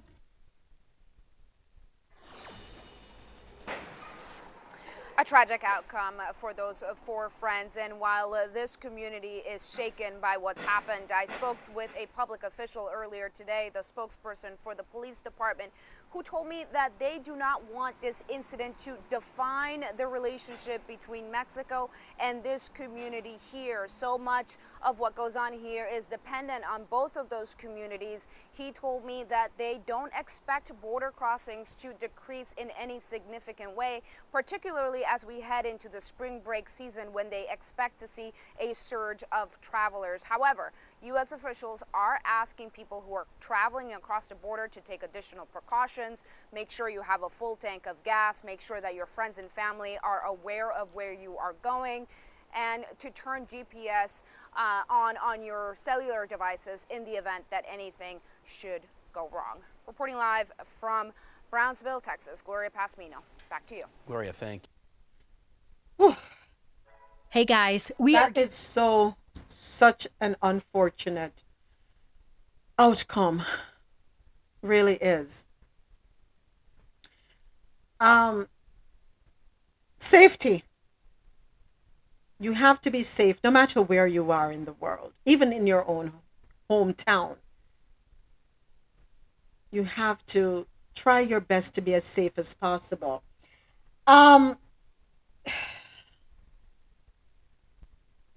I'm not saying this is the case with this particular situation, but just words of advice.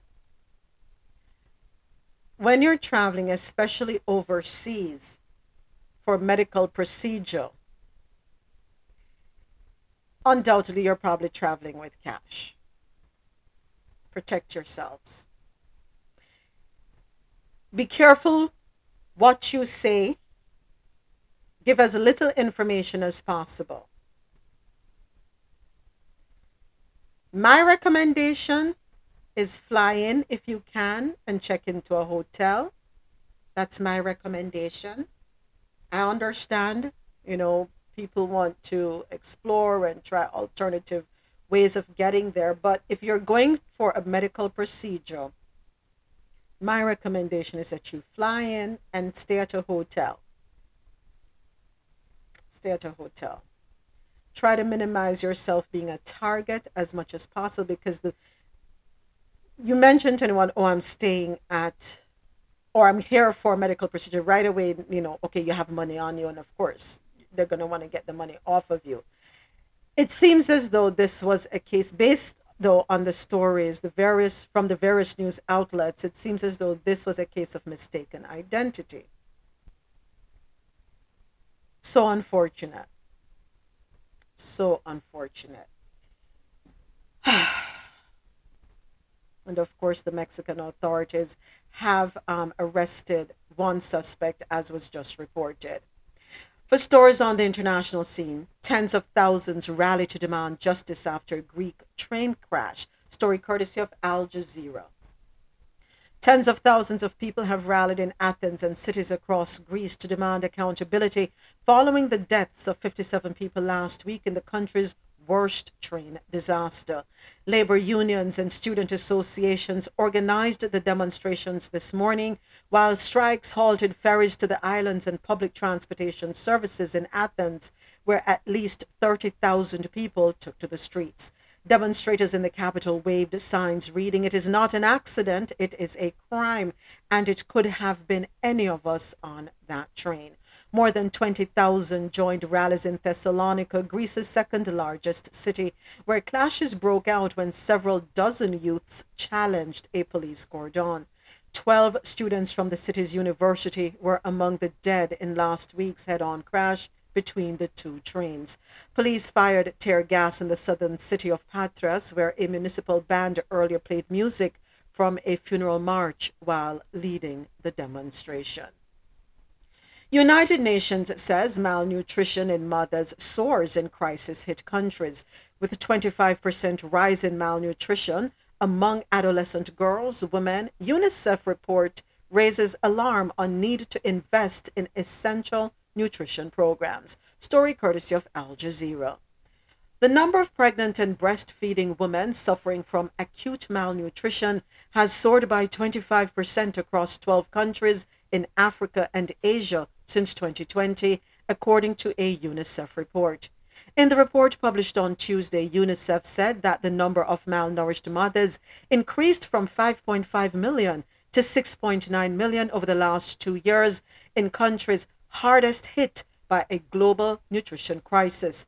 Of course, this situation has been exacerbated by the war in Ukraine, drought, conflict, and instability.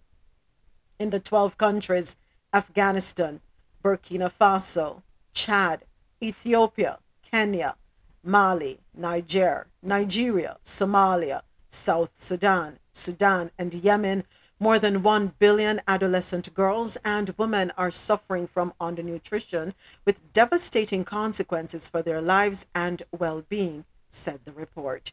The global hunger crisis is pushing millions of mothers and their children into hunger and severe malnutrition. That's the warning from UNICEF Executive Director Catherine Russell. Poor nutrition in pregnant and breastfeeding women can lead to several health issues for their children, including premature births, low birth weight, stunting, and wasting in newborns, according to the report. It added that children born to malnourished mothers are also more likely to develop chronic health problems and have a higher risk of mortality. Why does this report sound like deja vu before? I've heard this before. I don't think it's the first time we're hearing this. We've heard this before the war. All I'm thinking about is something Donnell said. I can't remember verbatim. But the you know the posters and the, the, the um, commercials, the ads that they run. Charity porn. Oh yeah, that's yeah, that was what we were I, we were talking about that three weeks ago. But I wanted to note too, you know, there are, you know, starvation also sometimes malnutrition comes from even when there's food, like your belly is full, but the food is not the proper food that you're supposed to get. So you have to eat what you have because you're living in what they call food deserts. They talk about that in like New York where there like there is malnutrition, but there's areas where there's no, you know, all they have is access to, you know, fast food and all this other stuff. Like, you know, because I know people will be like, oh, we're sending food and stuff, but it's probably not the proper nutritious stuff that they need to, right. you know. Have babies to, you know, sustain life, proper life. Agreed, El. Thank when, you. Go ahead, Donna. On that point, um, growing up in Grenada during the revolution time, if I could remember correctly, like when you get pregnant and you go to the clinics, there were these food and nutrition classes that um, pregnant mothers were subjected to. Right. I'm not sure if it was optional or mandatory. But what they did is they had food and nutrition specialist comes in and educate these women on how to prepare foods that was nutritious and would be able to sustain them through their, preg- sustain them through their pregnancy that was all local, okay? And it goes back to the, the whole saying of the importation of this, this junk we call food. Right. What you can find happening is sometimes the foods are existing in territories even where there is deprivations. However, sometimes there is no balance and people sometimes does not know the nutritional content of local foods and how it can be used to sustain in a healthier manner. I think we need initiatives like that throughout the Caribbean and throughout the region, uh, even in Africa, where the governments take on the mandate to get qualified nutritionists, look at the food groups and the foods that are exposed to us in our region, in our state, in our countries, and come up with some staple products, or let's say a basket of goods that you can sell to households and say, listen, if you're looking for protein, vitamins, this is what you have, and sell it even to our school children, to our, especially the women, because if you get partnership with the women who usually prepare the foods in the home. What you can do is you can cut your import food bill. You could increase food security from locally produced um, food, and you could also look at curbing nutritional deficiencies. And I think this is the direction we have to go. Yeah. Yeah. But we also, and we have to heavily promote self-sufficiency within the homes, right? Um, when you think Caribbean and you think on the continent as well, I think everybody has a little backyard. We probably need to have, uh, what's that, what's the term when you study the soil to see how fertile it is to, you know, grow some corn, grow vegetables in your backyard. If not, do some container gardening. There are thousands of plastic containers that are disposed of that are not biodegradable that could be used as planters. Go ahead, Donald. But but moments, we don't even need that in most Caribbean countries. Because if you know those of us who had the kitchen sink running outside to the drain, yes, the tomato plants, the corn, everything will sprout up from that. Yeah. You could literally throw seeds on the ground in the Caribbean, and if it's not eaten by an insect, it will grow and fruit. So it's just a matter of having a little backyard where you could have your seasoning on and your short crops and stuff like that. It doesn't have to be much. So it's not a case where we have to even do soil studies and stuff like that. Most of the countries are volcanic, especially in the Windward Islands, and I can't see us out. We should never have a food security issue. Never. You're absolutely right. So it goes back to what you say and what you have been saying, um, food porn. Is this another way? Are they using this as a disguise to extort? Yes, I'm using the word extort. Extort money out of us, because we all know that when you donate, only ten percent actually goes to the cause. ninety percent is administrative expenses. Is this another quote-unquote scam? Makes you wonder sometimes, huh? And the problem, even in the United States, where your nutritional information, your food choices, your accessibility to food are also problems. Not as severe, but it's still, you know, totally unnecessary. And yep, thank you, Richard. Thank you. Um, soil testing. Thank you, Kirenga. Thank you so much. Soil testing. Yeah, homesteading. That's the term I was looking for. See, my, I'm getting old, so bear with me. Homesteading. And on top of that, I had a rum I had a rum cake last night, and I had one this morning with my coffee. Oh my gosh, plus a little rum in my coffee. So yeah, brain a little slow. Homesteading, that is the term I was looking for. We all can do it in some way, shape, or form, right? Um yeah. So, time for stories out of North America. California governor to cut ties with Walgreens after they decide to stop carrying abortion drugs in twenty states. Story courtesy of baller alert dot com. California, Gavin New- California Governor Gavin Newsom is ready to cut ties with Walgreens after they decided to stop distributing abortion medication in twenty states. The retail pharmaceutical company made the announcement last week that it would no longer provide Mif- How is it pronounced? M I F E P R I S T O N E. Is it Mifepristone? Mifepristone? I gotta look at that one. Hmm. Yes, okay. Annette. no, no, I, I can't hear it the way you do. I can't spell it. So. Okay, M I F E. How you pronounce that part? Let's start with that, because Pristone, I'm imagine, imagining is straightforward. Miffy? Mifepristone? Mifepristone? Something. Anyway.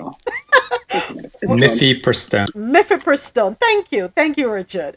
One of the, one of the two drugs used in medicated abortion. It is typically used in conjunction with misoprostol, another to terminate a pregnancy that is no more than seventy days along, and this is according to the Mayo Clinic.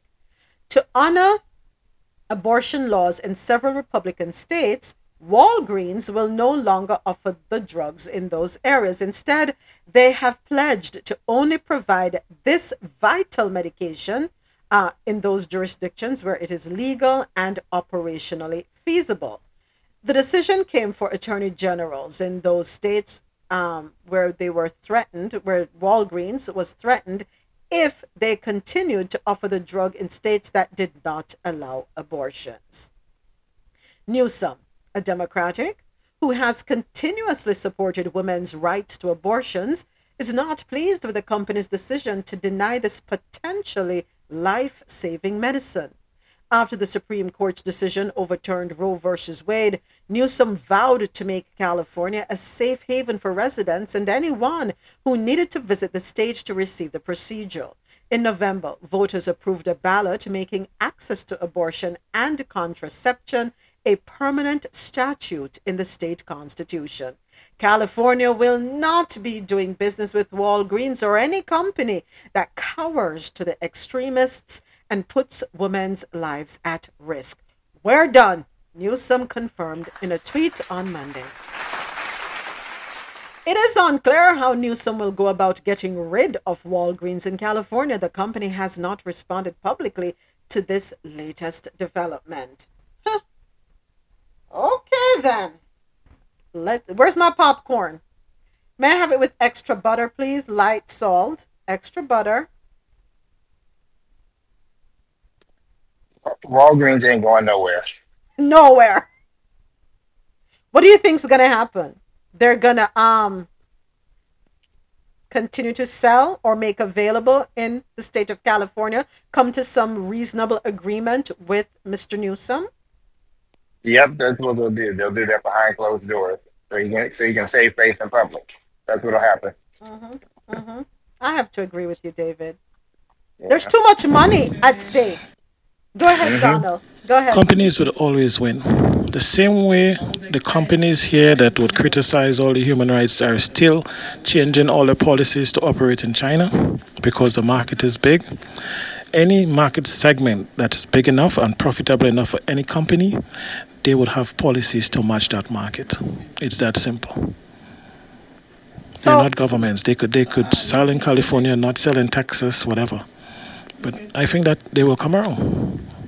From a from an economic standpoint, business standpoint. So I just looked it up. How many Walgreens stores are in California? six hundred.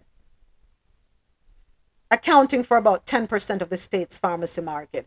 I mean, for the smaller pharmacies, the mom and pop pharmacies, I'm sure they would they'd be like, yes, go Walgreens, go. But is it a reasonable decision to make Cal- um, Walgreens? six hundred stores? That's a lot of stores. Newsom can only speak. Them. I'm sorry. Go ahead, Sanette. Go ahead. Just really quickly, in, in my city, in, in, in San Francisco, they have been slowly closing um, Walgreens. This is prior to uh, Governor Newsom's announcement.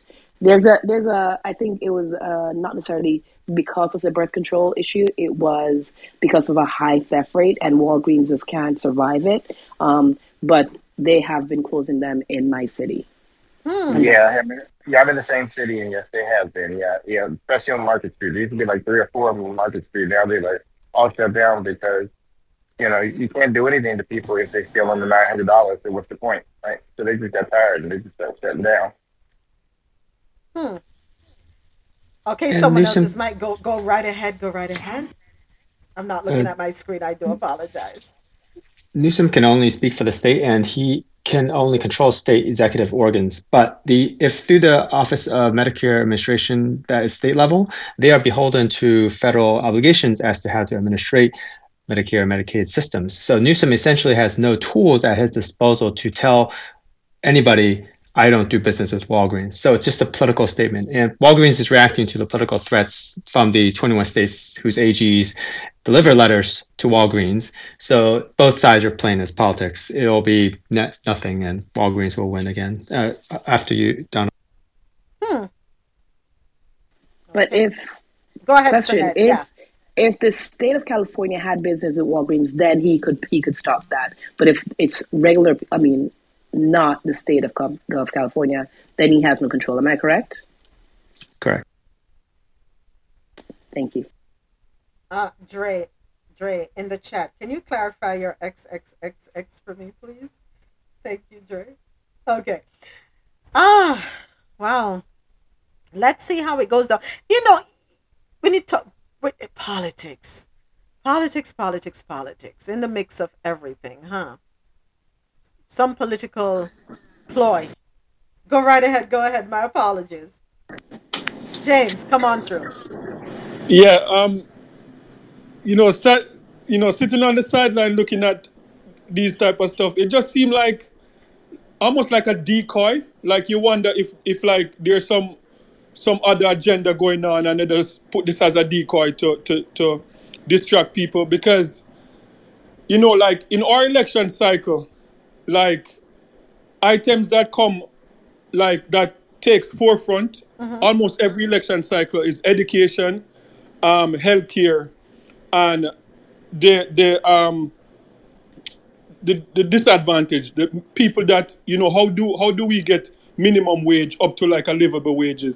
Like we, we've never, I've never seen, I've been here like twelve years, I've never seen an election cycle where um, someone's sexual preference is like on the forefront, or someone's personal choice is, is on the forefront. So it's it's kind of puzzling to me. So it just seemed like almost like a distraction, because if you don't care about healthcare, if you don't care about um, people that are making minimum wage, why would you care about someone abortion? Like, you know, like why would you care about that if you don't care about the other um, parts of these people? If you don't care about single mom doing minimum wage, you know, young men leaving school, minimum wage. If you don't care about that, why do you care about their sexual preference or what they do with their body? So it just seemed like a distraction. Like they just, like both parties are just like distracting people while they do get their other agenda done. That, that's that's just how it seemed to me. It don't make sense. I have just to don't agree make with sense. you, James. I have to agree with you. I really have to agree with you. Yeah, the, there was a segment yesterday by former Maryland Republican Governor Logan criticizing the excess social culture wars revived in the right-handed parties of the U S as unproductive for winning elections for the party, as the last election shows. So indeed, a lot of these culture wars are stirring media and attention and fundraising, but do not actually convert to real elections because people are more concerned about personal economy and real matters. Wow. Thank you, gentlemen. Thank you, everyone. Thank you, thank you, thank you. Thank you, Sunette. Uh, Senator Tim Scott is a different kind of Republican who could reshape the twenty twenty-four election.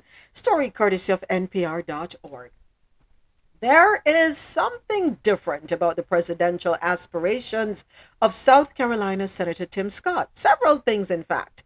Should Scott decide to make his candidacy official, those differences could alter the trajectory of the twenty twenty-four race. Can you imagine next year already? Beyond that, they might even bend the arc of history.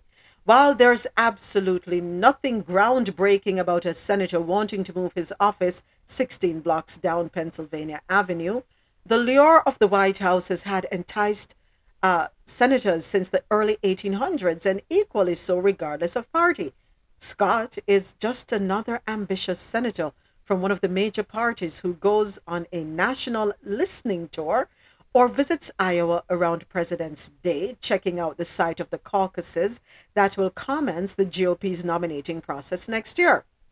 Scott is also black, and that makes him anything but typical in the Senate. Indeed, he is one of just three black senators today, four if you count Pres- uh, Vice President Kamala Harris, who is the ceremonial president of the Senate and votes to break ties. Even among this select group, Scott stands out because he is its only Republican.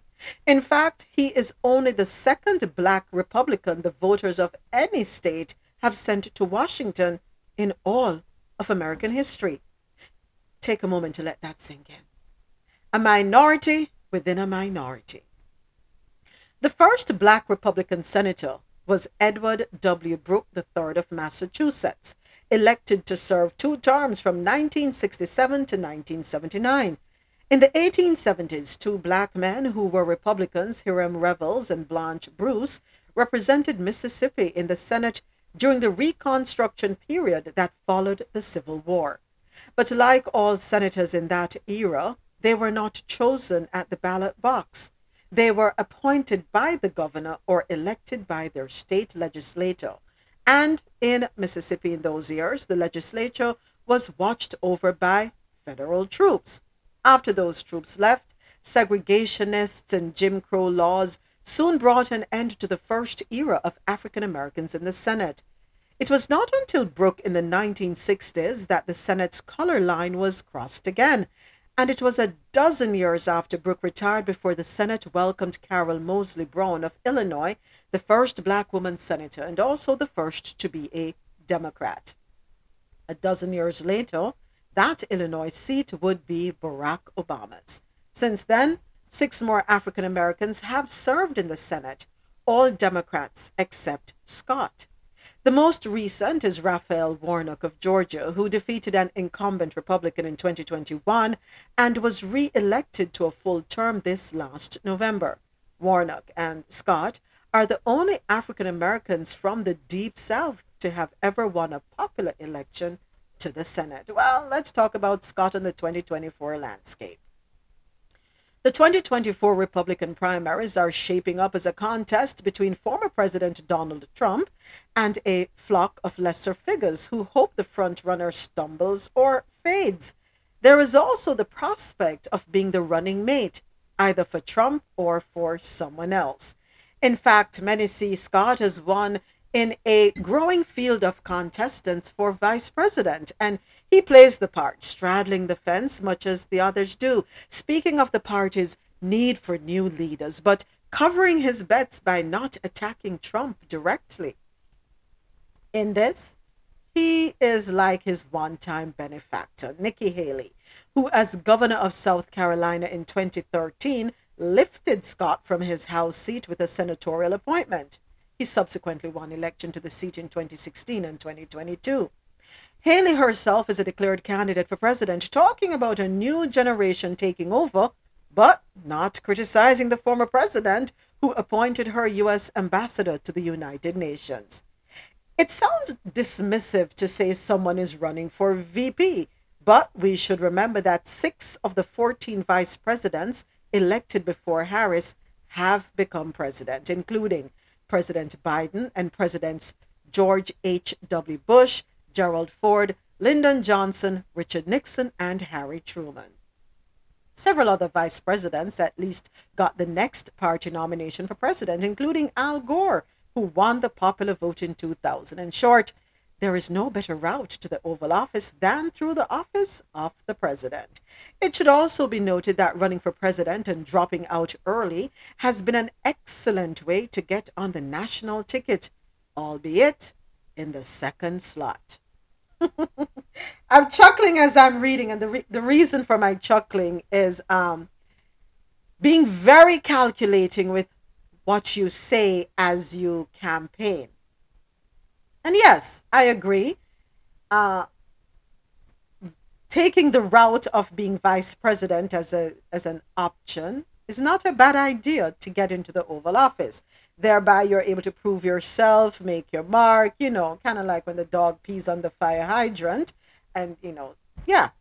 So, um, interesting, though. My question is, if Donald Trump, if, big if, please don't let it happen, but if Donald Trump were to go back into the White House, do we see him taking on Tim Scott as vice president?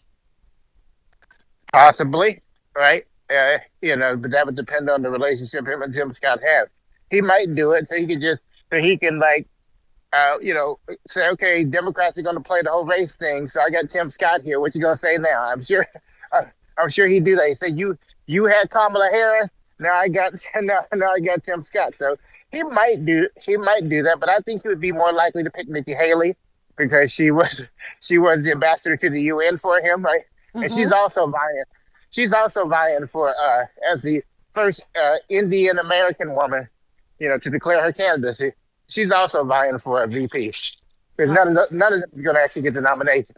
So could could do it. Could do it, right? Could do it. You're you're right, David.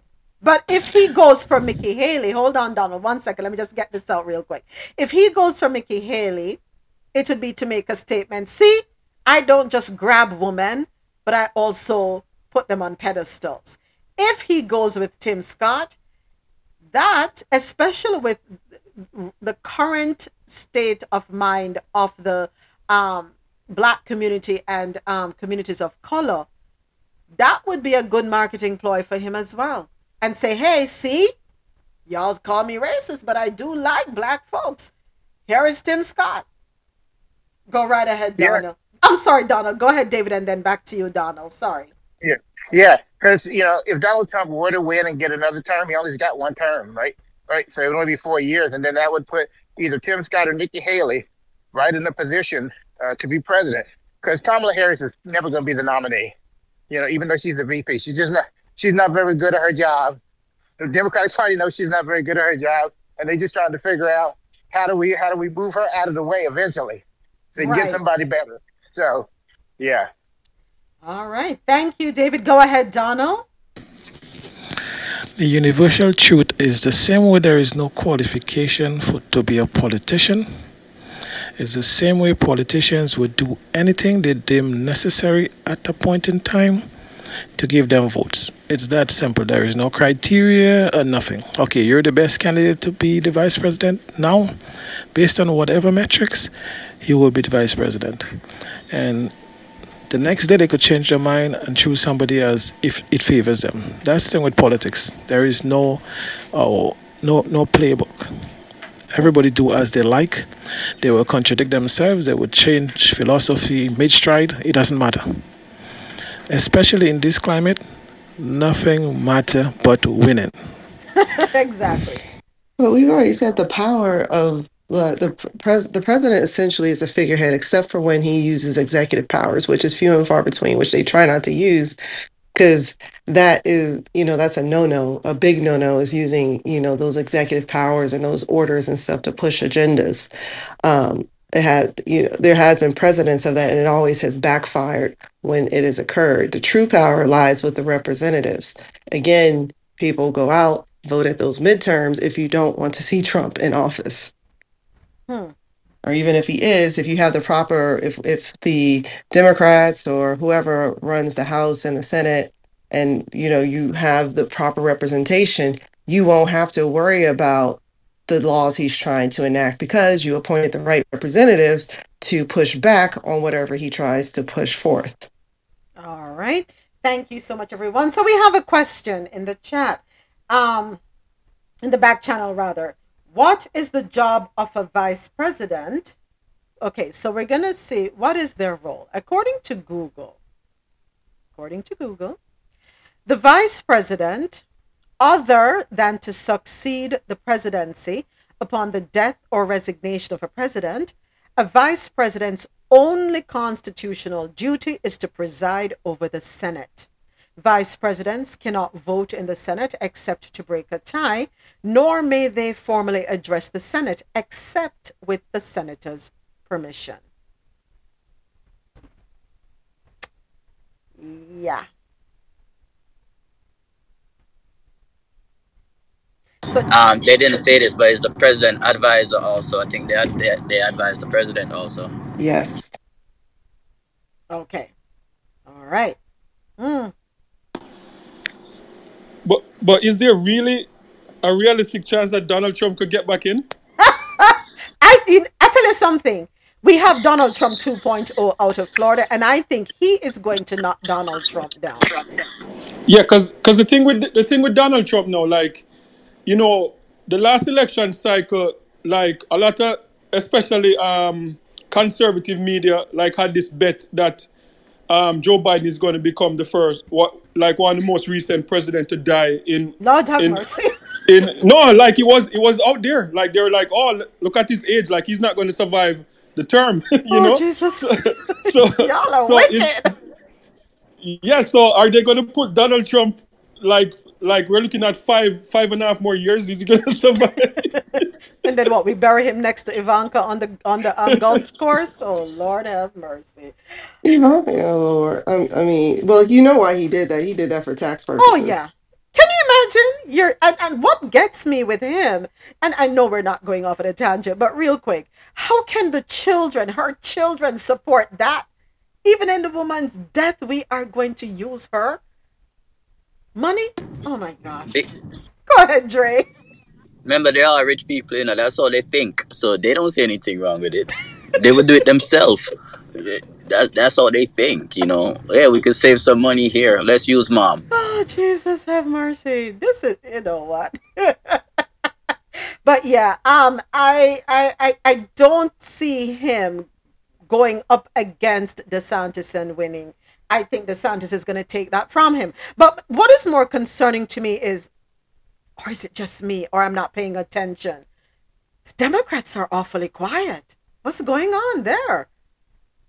Who is getting ready? Who are the ones that are getting ready to step up? I mean, it was supposed to be Pete Buttigieg, but then this whole, but then, you know, uh, this whole thing going on with uh, Palestine and his time as transportation secretary, because that was supposed to be the role to keep him like out of the spotlight so he could be set up to potentially be the Democratic candidate. Now that's just not going to happen, right? So he's out of it. They don't really have a right now. The Democratic Party doesn't really have their new, uh, you know, that new figure or the new young figure or whatever, or middle-aged figure to come up. So they're kind of at a loss, right? So the only thing they can do right now is keep with Joe Biden and then hope in, in four more years if you know if Joe Biden wins again, right? In four more years that they can come up with a with a with a with a good candidate uh, to put up, because they're at a loss now. Right, and and Dave, I mean, Dave, you know, America would not elect a gay a gay president. It would not happen. As much as I'd like to see that happen, it would not happen. Pete Buttigieg would not win.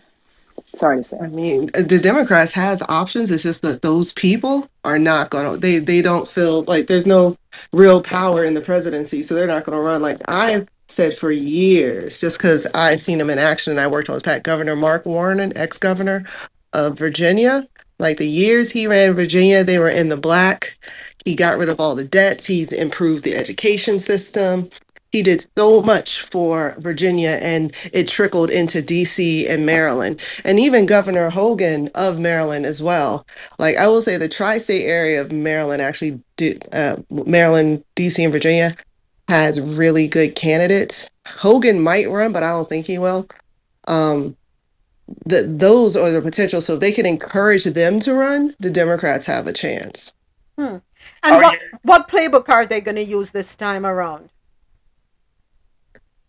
For, I know Governor Mark Warren, he's on the Securities Council, as well as a few other ones, and he's very budget conscious and stuff like that. He's a, uh, a con- he's conservative with the budget, as well as with the taxes, and he spends properly. He's not a social Democrat where everything, you know, like the bleeding heart Democrat. He's mm-hmm. very in middle of the road, so that's how I, I know for sure he would run.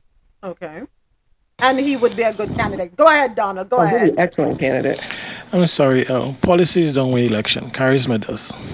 If people don't like you, it doesn't matter how good policy you have, unless you have like an ex- outstanding team behind you. People like the people that talk pretty and make a lot of noise and says nothing. That's what people like. I yeah, see, and that's no, not him. No, no politician like Hold on, L. With, hold on, L. I'm sorry. I, I wasn't s- hearing you, Donald. Go again. I don't see any politician coming with... They could come with the best policies. In this climate, if you're not charismatic for the Democratic Party, uh-huh. I'm sorry. You're not winning anything. You're not even getting the nomination. You're not even coming close. Huh. So...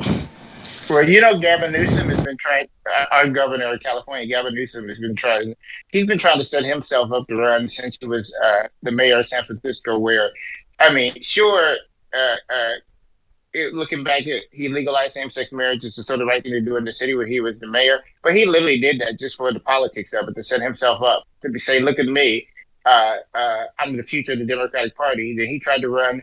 First, he tried to run for governor, but then there was a popular, more popular Democrat, so he dropped out of that and said, I'll be lieutenant governor, got mad at being lieutenant governor because it was like he didn't get to do anything.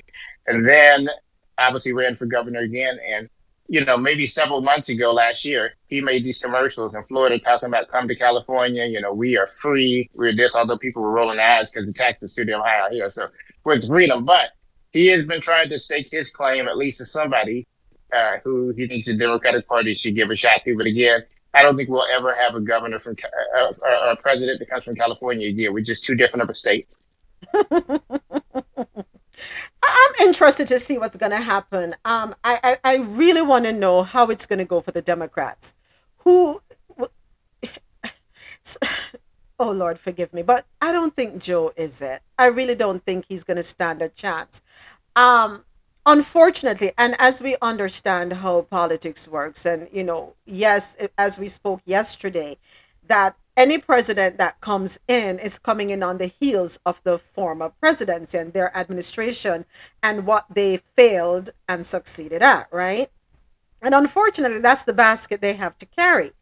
Um, and because of things that were signed off on, bills that were signed off on and came into effect during um, Biden's term, it would look as though he is at fault, right? And we know that's how it goes. But boy, age, I think, is a huge issue for him. I wouldn't recommend him run again, but they feel he's the best option right now for the Democratic Party. I don't know. They're delusional. All right, uh, go ahead, Fabian. Morning. Did good morning. Uh, did we expect Biden to even be president? I mean, the the optics were there three years ago, right? So what has really changed? And I tell you what. As, and I was one of the doubters too, so I can admit that. But, you know, we're so enamored with these charismatic leaders, you know, uh, President Obama, for example. And Biden definitely is cut from a different cloth. Uh, you don't hear from him uh, when he talks. He stumbles often and uh, he says stuff for the left field, you know. But I wouldn't put it past him. What he has done is uh, he's taken a different approach to uh, politicking. It's kind of unique to me in that uh, he's not out there responding to all these attacks, nor feels an obligation, it seems, to respond to uh, personal attacks on him. He kind of just uh, ignores it and, and kind of let the dust settle. And so far, um, despite the optics, it's working.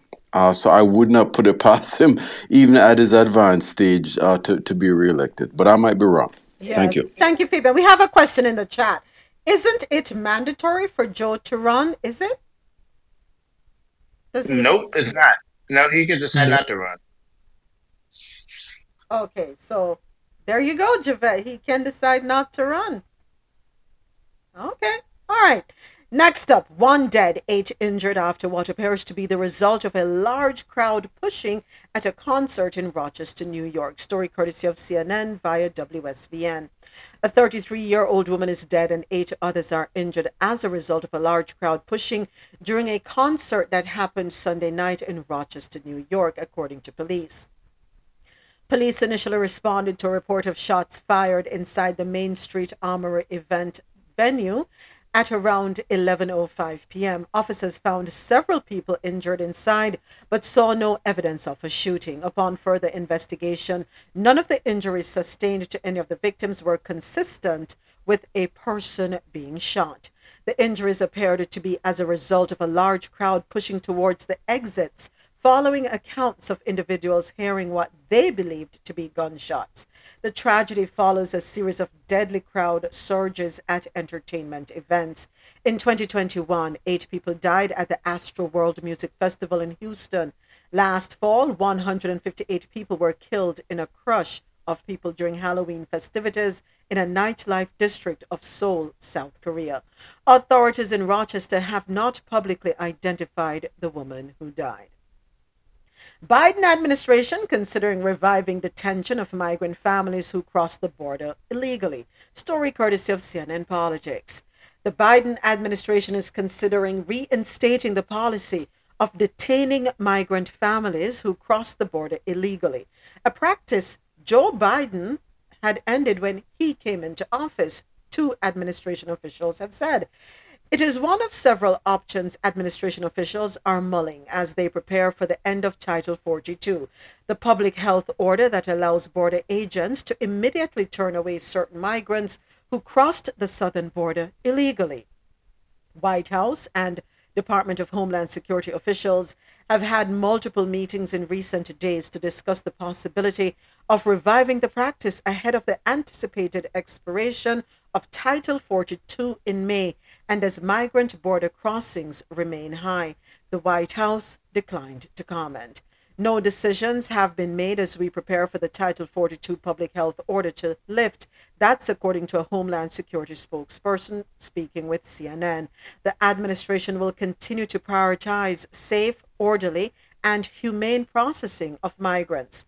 One official said the administration is looking at multiple options for how to handle migrant families at the southern border, not all of them involving family detention. Another source familiar with the deliberations added that among the options discussed are some that would not involve detaining families in ICE facilities.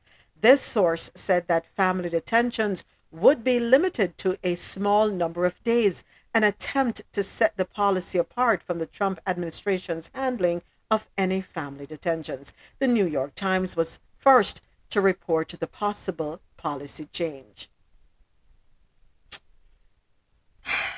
How we feel about that? Hmm. How we feel about that one? Revisiting something that he he went against, that he did not agree with.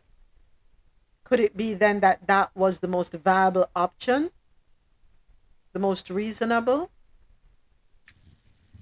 I'm not familiar with other countries' treatments, but I feel like of two hundred ten countries, hasn't somebody figured this border control thing out yet? I truly don't know. Just... Nobody seems to be able to figure it out. And do they want to figure it out? That's the other question. Yes, these immigrants are not voters, un- for, unfortunately. Yeah. But what they're missing out is... Um, the opportunity to collect revenue. Go right ahead, because we complain about the burden that immigrants are placing on, on, on the system, right? Go right ahead, Donald. One thing happens sometimes when you're in opposition, it's easy to, to condemn and criticize policies, especially if they give you political mileage. But when you have to govern, you're in a different chair. And sometimes something you may have had to uh, disagree with to give you get you in office, you might realize it might be the best possible solution when you get there, because then you look at it from a different perspective. Also, we're talking about fixing the border situation. What about the DACA children who came here, married, have husband and children, went to college, graduate, now have children in college, and we can't fix them yet? What are we talking about border? And these are people that are here. The dreamers, right? That's that's the term? Some of them die in their sleep. Lord help us. But you you have made a valid point. But also, I'm asking the question again. I know I asked the question before. We can't get an answer. What happened to the children that were taken during Trump's administration at the border? Where are they? Where are those children? Last I heard, they got up to like a third of them reunited. Okay. I don't know if then more progress was made. I hope. I really hope. Probably. Uh-huh. The city of Memphis says it has completed its investigation into Tyree Nichols' death. Story courtesy of N P R. The city of Memphis has completed its investigation into the beating death of Tyree Nichols, officials have announced. During a city council meeting on Tuesday, Memphis City Chief Legal Officer Jennifer Sink said that the city is also ready to release additional information, including nearly twenty hours of video and audio from the scene of Nichols' death. And that is to be released to the public on Wednesday afternoon, so we're going to stay tuned for that. Both the city's police and fire departments have been conducting administrative investigations to determine whether any employees involved in the incident violated department policies, according to Sink. The twenty hours of new video and audio will be released by the Director of Communications via Vimeo, as the previous body camera footage was released to the public in late January. Sink said the city will also release redacted documents related to the charges and administrative investigations against those involved in Nichols' death. It is unclear at this time as to why the additional audio and video are now being released separately from the original footage. twenty hours of video. That that that's a lot. Okay. We are here for it. We're going to see. And that story wraps up news out of North America. After the break, we have business and tech news, as well as health and science. Here's a little bit more from Celia Cruz, our hashtag W C W artist for today. We celebrate women.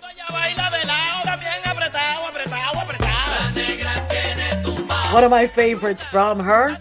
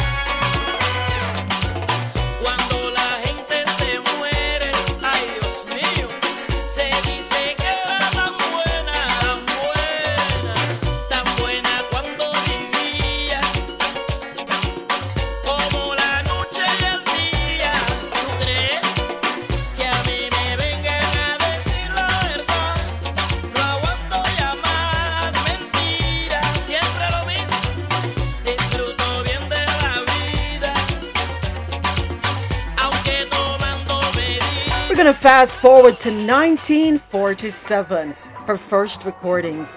Isolina Garrido was one of the first people to recognize Cruz's ability to sing Afro-Cuban music and asked her to join her. She later joined Orquesta de Ernesto Duarte, Gloria Mantancera, Sonora Caracas, and Orquesta Anacanoa.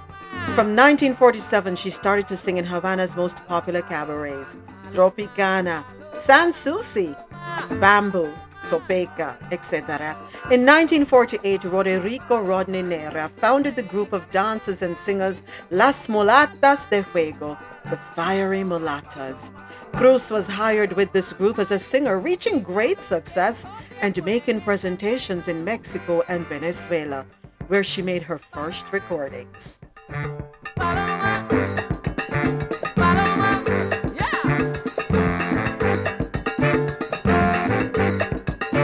Her big break came in the nineteen fifties when Marta Silva, the singer of Cuba's Sonora Matancera, returned to her native Puerto Rico.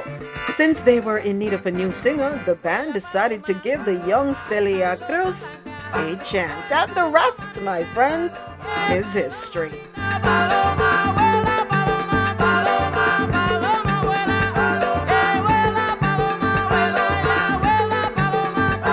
Thank you to everyone listening on the Quality Music Zone, Q M Z radio dot com, for quality music while you work or play. And thank you to everyone listening on John O radio dot com, that nonstop party vibe. Take us on the go, download that app.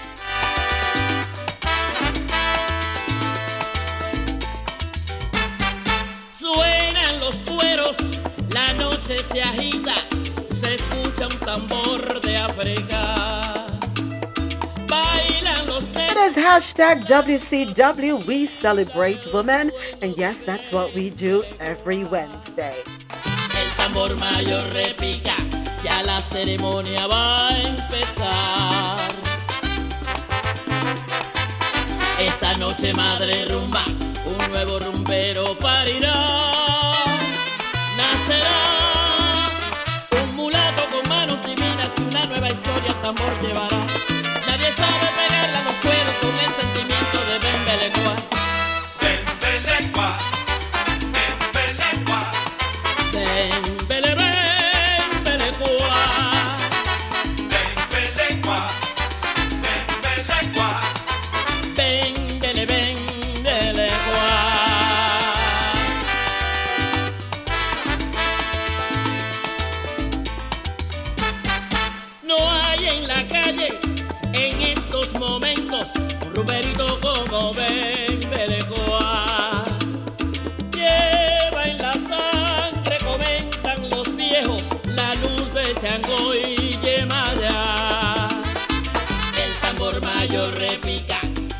Ceremonia va a empezar. Esta noche madre rumba, un nuevo rumbero parirá. Nacerá un mulato con manos divinas que una nueva historia al tambor llevará. Nadie sabe pegarle a los cueros con el sentimiento de Benbelecua.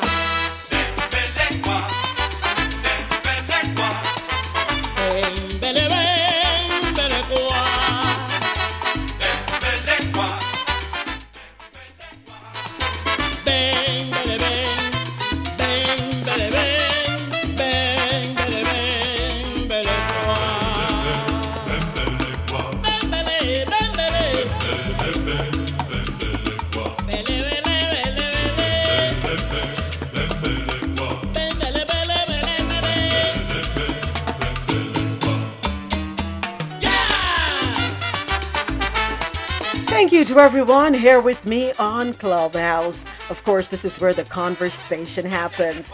You're here with me for Coffee in Tow, World News on the Go, and everyone listening online, thank you so much for tuning in wherever you are in the world. We do this every Monday through Friday, nine a.m. to one p.m. Eastern. This is where I read the news and we share our views. Remember, you can find me on Twitter at Me Media Moments, on Instagram, Moments underscore with underscore me underscore media, and on TikTok, Moments with Me Media. And the mean everything is M I. And it's time for us to get into business and tech news. Thank you once again, Celia Cruz.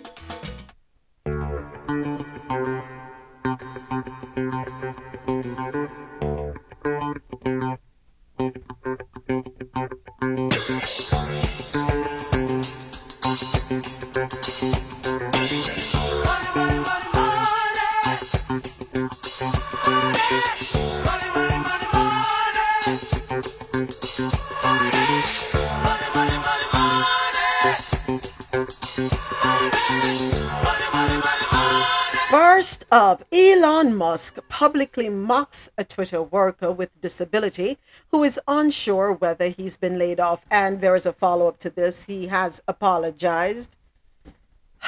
Story courtesy of C N N.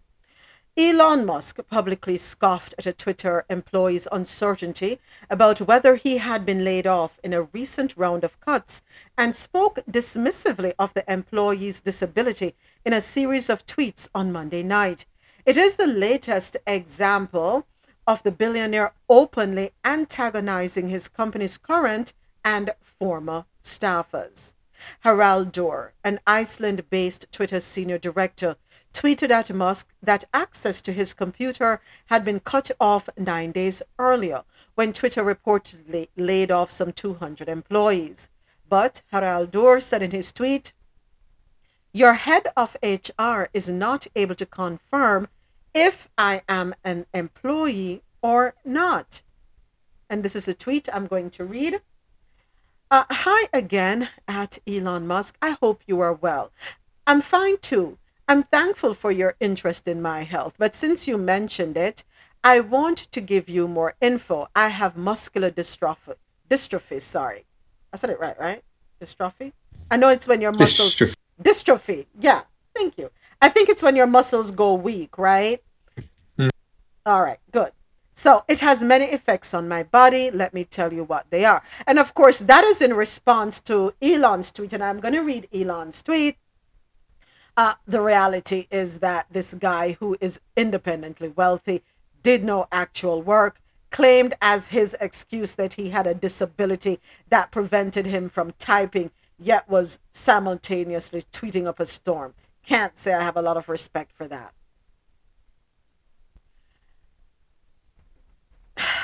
Musk responded in a tweet asking, "What work have you been doing?" Then, of course, the gentleman responded with a list of his tasks.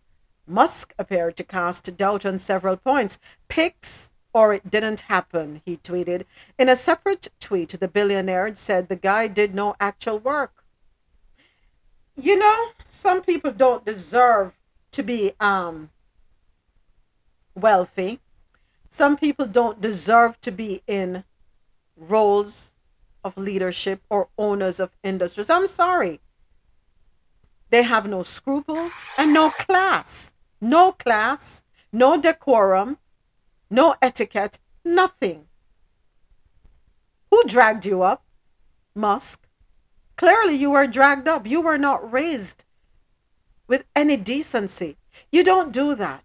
That is not how you approach situations. Furthermore, if someone is being terminated or their contracts are uh, no longer needed, isn't there a right way to go about handling these things? And then if someone goes and makes a public statement where, uh, is this how you respond? In a childish manner? Good morning again. Good morning, Javette. I am so over this apology. Well, you have cancel culture, and now you have apology culture. Think about what you're going to say before you open your mouth and let it out. Period. Point blank. Just think about it. Irresponsible. You said it. Why you come? Why you? Why, why are you coming back to apologize now? What, what is that apology supposed to do? Just ridiculous. Totally ridiculous. I would love to be his lawyer. I was hearing two people at once. Who was going first? Uh, Dre, I heard you, and then I heard another voice. I'm sorry. Go ahead, Dre. Go no, ahead. I, I would just, I was just saying, I would love to be his lawyer because, man, I'm supposed to have lawsuit left, right, and center. Like that. That.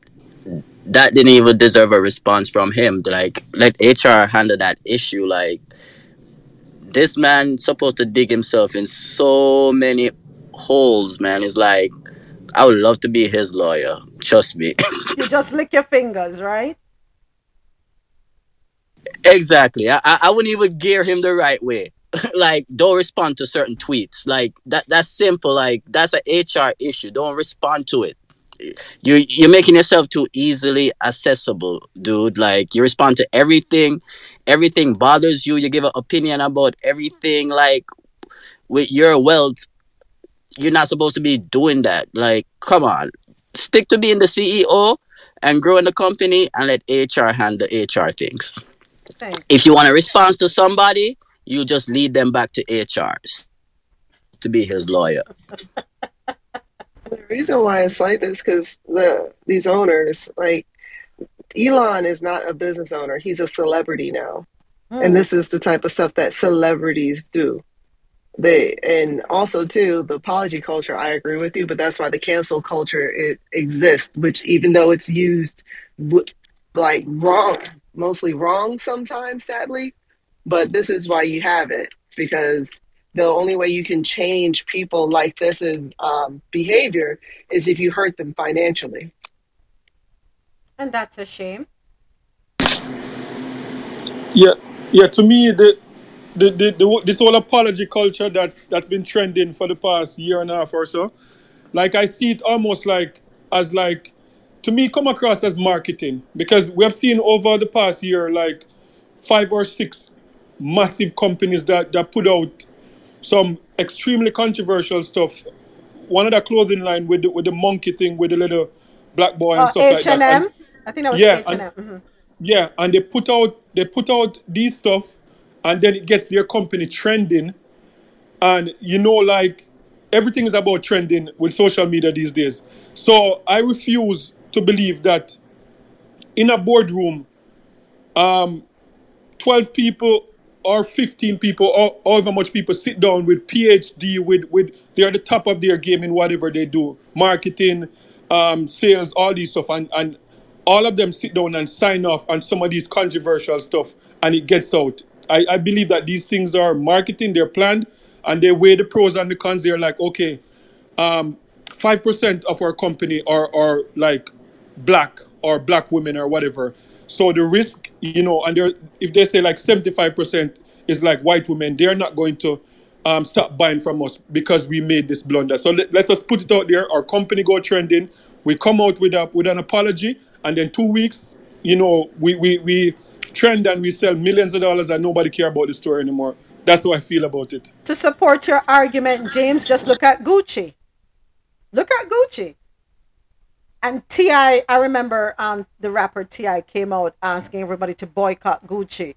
And what did everybody do? Not. You're right. They have done their um, marketing analysis and their um, human behavior analysis studies, and they, they recognize. And so I, I have to agree that they must have carved out something in the budget to say, this is to handle things, right, Dre? So that if we, we can pay you, right, Dre? And take care of yep. suits and settlements. Yeah. But most yeah. of the people have taken the thing from uh, Trump, where it's no, no publicity is bad publicity. So whether it's good or bad, as long as people are talking about you, that's all that matters. Such a shame. Uh, thank you, El. Go ahead, uh, Dre. Go right ahead. That, that's such a shame. Oh, no, no. I, I wasn't going to say anything. Oh, sorry. Okay. Yeah. Such a shame. We don't care. We really don't care. As long as they're talking about us. As long as it keeps me at the forefront. And you know, you're right. You're absolutely right. Because Musk is in the news at least three times out of the week. At least. We're here, what, five days a week? And even if I don't talk about him, just going through and putting the articles together, I see his name. And I'm like, oh, Jesus, I can't. Kind of like Trump. Oh, gosh, I can't. And, and it's not affecting Tesla. That's the thing. It's not. Even though there are more recalls. Again, I hope y'all caught that. I didn't bring it up, but I'm sick of the recalls. Yeah. Go ahead, David. But if, Sorry. But if, but if the media really wanted to do do something, they would just not talk about it. But they just can't. But they just can't help it because they need some ratings, and they just think, well, maybe if I put it, if we, we mention the latest tweet he did, the latest thing he said, they're gonna get ratings. So they're so desperate for ratings that they need they they need they need a quote unquote Trump like figure or someone like that so to keep, they, they, they try to keep people tuning in. It's called dollars and cents, right, David? They're rubbing their hands together waiting for the election cycle to start to cover this same Donald Trump they so like to hate. But But remember, media is all about sensationalism. That's what brings in dollars and cents. Everybody's doing things for likes, not for the love of it. Who, who loves anything anymore? Loving anything isn't important anymore. It's all about likes, the likes. You know, who watched the Chris Rock um, special on Netflix? I watched it. And he was he, he made a valid point. Why are we eating ice cream? And this is not what he said, but I'm just throwing out examples similar to what he used. We're eating ice cream and we got to put up a picture. Let's see how many people like it. I do this. Let's post it. Anything. And then we're quick to run to see how many people like it. And if you get the likes, you're like, yes, they like me and I feel good. I feel validated.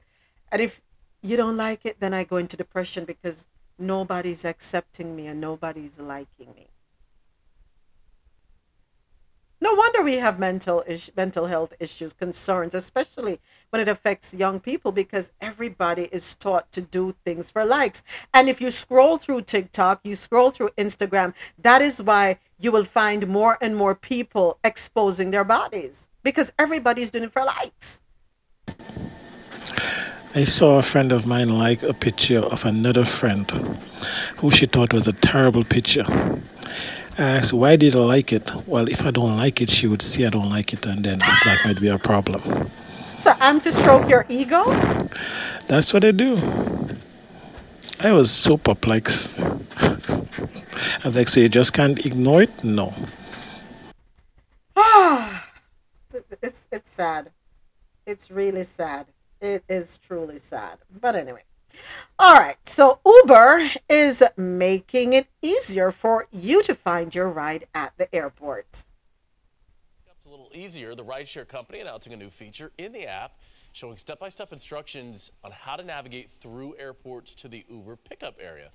More than thirty airports are available, including Miami International. You can also reserve rides up to ninety days in advance now. Okay, that's it. Okay, that's the story, folks. So now you can do that. So, um, yeah, they made the reveal. Is it something that will be beneficial? Yes. Okay. So when I got back, I don't use Uber. I use Lyft. I stopped using Uber many years ago.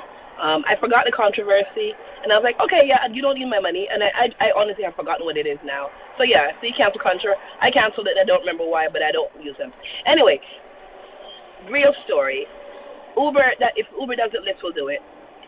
We got to the back to the airport, and my car was parked off-site, so I needed my car to go home. So then, okay, take a Lyft to the hotel where I parked my car. Um.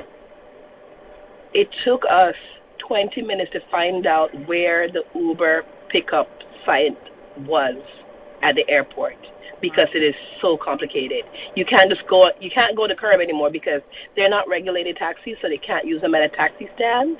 You have to go, it was like in the parking lot, but not on the ground level, on the upper level. So you have to go like you're going to your car. If you park on an hourly parking spot, go up, go down, go around. It took us twenty minutes to figure out where it was, and then another fifteen to walk there. So it was just like, make this easier. So yes, thank you. If they make it easier, many more people will be happy about it. Okay. Thank you for your sharing your experience, Sanette. All right. So in addition to helping riders and drivers find each other at the right place, the update also aims to reduce traffic congestion and idle time for drivers at the curb. Some of the U S airports where this uh, feature will be available include all three of New York City's main airports, John F. Kennedy, LaGuardia, and Newark Liberty, as well as Los Angeles International Airport, San Francisco International Airport, there you go, Sanette, Atlanta's Hartsfield-Jackson International Airport, and Miami International. There we go. So glad to know that it will be beneficial. You, you know, you know how I feel about Uber already. You know, to me, that's right. You too. To to me, Uber is one of the most dangerous companies in modern history. Oh my! No, seriously, because no, I no remember remember I tell I you know, the experience. I know how you feel. I know the experiences with Uber Eats and how they, they use restaurants and, and stuff and and take numbers and do their own stuff and and then now they're into their own um, ghost kitchen type of stuff.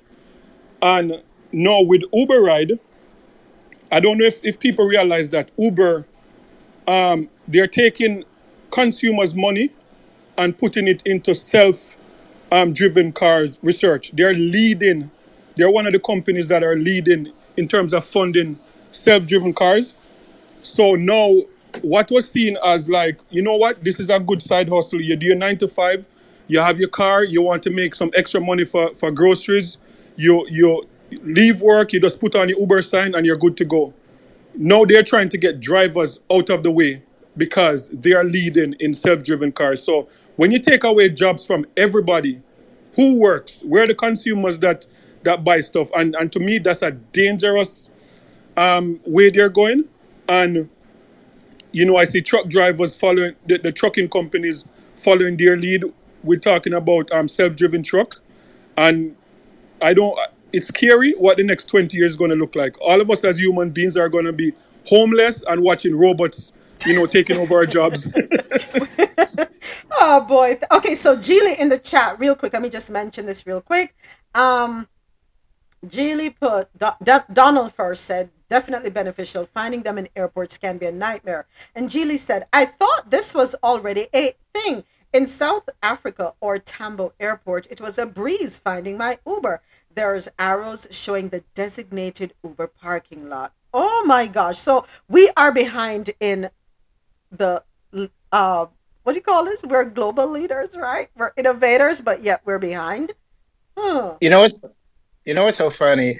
I remember because, uh, you know, the taxi system in San Francisco has always been terrible. And I think this is where a lot of parts of the country, but they were, it was always terrible. You got to go find somewhere to wait for them.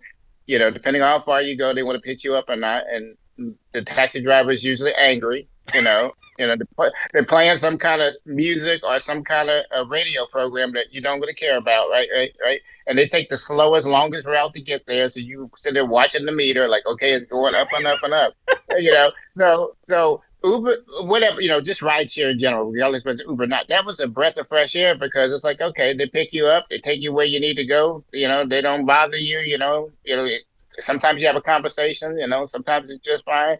So I'm like, you know, being able to get to the airport, you know, uh, you know, as as quickly as being able to do that, and it, that sounds like a good thing to me. The only taxi system I thought was pretty good, despite some of his racial issues, was the, you know, the New York one, because if you get a taxi in New York and you say on the double, meaning you got to get there fast, they know how to get you there fast. They're not trying to, they're not trying to waste your time, right? Because they can get a lot of rides. But yeah, San Francisco's taxi system, terrible.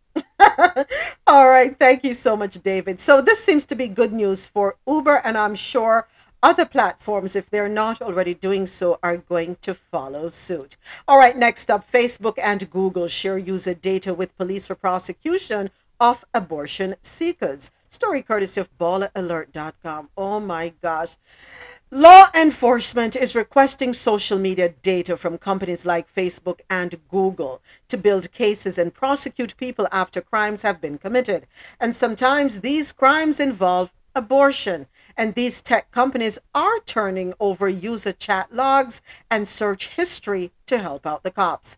For example, a woman and her daughter in Nebraska are facing charges of performing an illegal abortion. And guess who gave prosecutors a key piece of evidence? You got it, Facebook. Via some internal chat logs that revealed the mother and daughter had discussed finding abortion-inducing medication through the app. Um, oh, Jesus. When we had the Roe versus Wade overturned, weren't we very... Not, not us. Let, let me re- back the heck up. Let me back up. All over social media, especially on TikTok, and that's probably why they want to ban TikTok, but all over on TikTok, people were saying, go underground. Stop putting everything on social media. Do not incriminate yourselves. They weren't listening? They weren't listening. Well, I can't feel sorry for you. Some people only, things only affect them when it affects them. They don't pay attention to anything until they are the ones under under fire. So like that that's dumb. I mean, okay, let me let me be be nicer to them. That's unfortunate. Um, the things we stopped doing immediately when Roe v. Wade got overturned. Stop tracking your period. Exactly. I, I go to my doctor. The doctor said, when was the last time you had a period? Oh, I don't know. I had one last month. That's it. You don't need to know the date. You don't need to know my regularity. You don't need to know any of that anymore. And you don't need... That's that's why Newsom is against the Walgreens thing. Mm. If you need birth control, you should be able to get it from, from the drugstore without any, any consequence. You should be able to call up some friends on a phone, have a verbal conversation. Don't put it out on some on any other third-party site. People are uh, not... Unfo- that's unfortunate. So Ned, that's unfortunate. So Ned, you know, I'm sorry. I have to go with your first um, choice of words. Dumb. And I'm going to add A F to it. Because everybody was saying, do not put, do not get the app. Do not do this. Do not do that. So you thought you were going to be protected by whom? By whom? I can't feel sorry for you because clearly you're on social media because you're using it to source information. You gotta, oh, yeah, yeah. But Donald made a valid point in the chat. He said, but the Chinese and TikTok we have to worry about when the num- we have our problems right here, which are even more detrimental to us. Go right ahead. Absolutely. This is this is not new information. We know that Google and Facebook and and Instagram, which is owned by Facebook, if y'all didn't know, um, and but y'all know, um, they will share information if pressed. If you ask for a police report, I don't think they. Yeah, I think you a police report will be requested, a court order, but they will give the information up. They're not going to say no. We're protecting your privacy. Read the what you're signing. Read what you're signing. Don't commit crimes and post it over the internet. Exactly. Exactly. I, I don't know. I hope some. I hope other folks will see this and take heed and be smarter with how they go about their business. That's all I can say at this point in time. We talk too much. We have this need to make everybody know our business. Biden is expected to tighten. Donald, how how how um ironic it is that this story follows your statement, right? Biden is expected to tighten rules on U S investment in China. Story courtesy of the Associated Press. The Biden administration is close to tightening rules on some overseas investments by U S companies in an effort to limit China's ability to acquire technologies that could improve its military prowess, and that's according to a U S official familiar with the deliberations.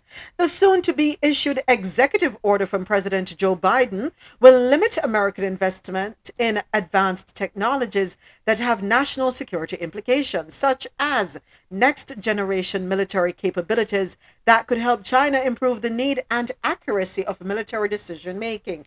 That's according to the official, who was not authorized to comment and spoke on the condition of anonymity. All right, pump the brakes right here. So here's my recommendation to everyone listening who has one hundred thousand followers and up, or if you know anyone with one hundred thousand followers and up, uh, anyone, let, let me come back down. Let me start at the bottom. Starting from the bottom, now we're here. Okay, one thousand followers, which allows you to go live.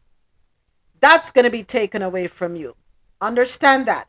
People struggled to get to a thousand followers to go live. I, I went live a couple of times. I realized it's really not me. I can't, I can't, I can't, I can't do it. Too much stress. Okay, so there are people who rely on being able to go live. They use it as a marketing tool to grow their businesses. They use it as a networking tool. All right. So that opportunity is going to be ripped away from you. Then let's go up to ten thousand. Where you may be able to pick up sponsorship deals, right? You because you now have ten thousand followers. Other people are going to what's the what's the right term? Um, when you be, not a sponsor, you know, when you become a spokesperson. What's the term in marketing? I forgot. But when you become that person, that companies now pay to wear their brands and promote their brands. That's going to be stripped away from you. All right. Then let's get up to those who are at a hundred thousand followers. where TikTok pays them.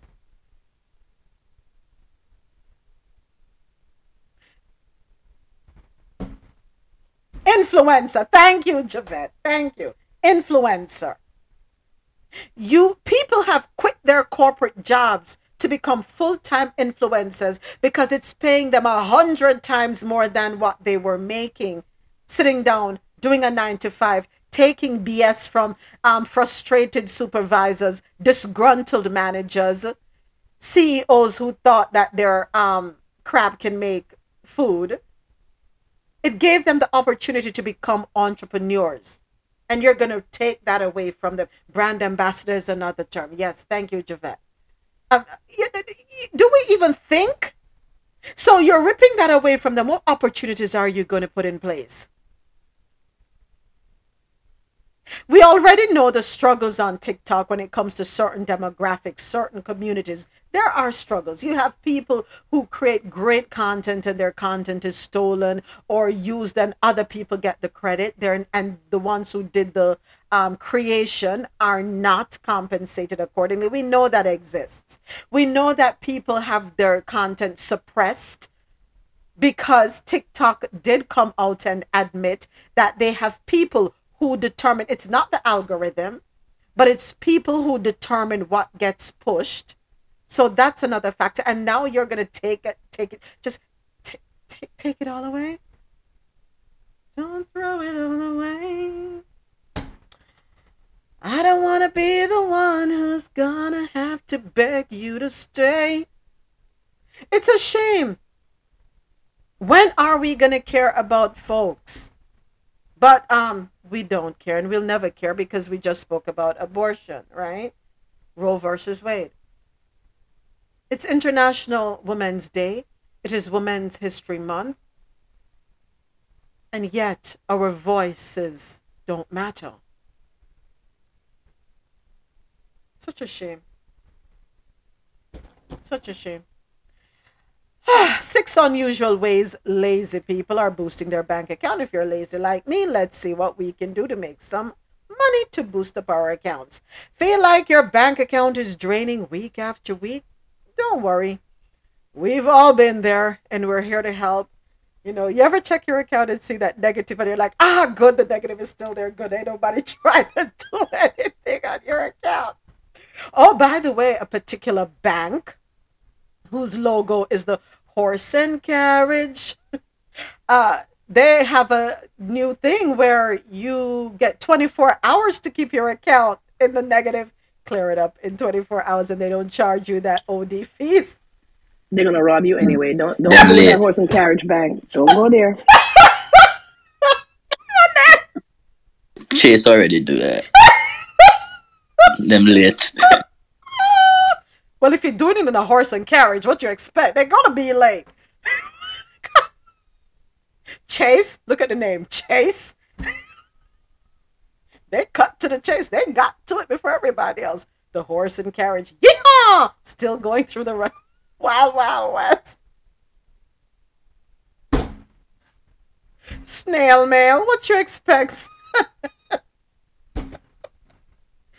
Oh gosh, yeah, but anyway. More rum cake in the morning from Moment. More rum cake yes! in the morning. I'm gonna buy some more. Oh my gosh, so here's what we can do. Cancel your car insurance. Hold on a second. Am I reading this right? We've got bad news. You could be wasting five hundred dollars every year on overpriced second-rate car insurance as... And you should probably cancel your existing insurance right now because there is something much better. There's a new tool from Finance Buzz that can tell you if you're overpaying for your car insurance in just a few clicks. So check that out. All right. Another one. Stop overpaying when you're shopping online.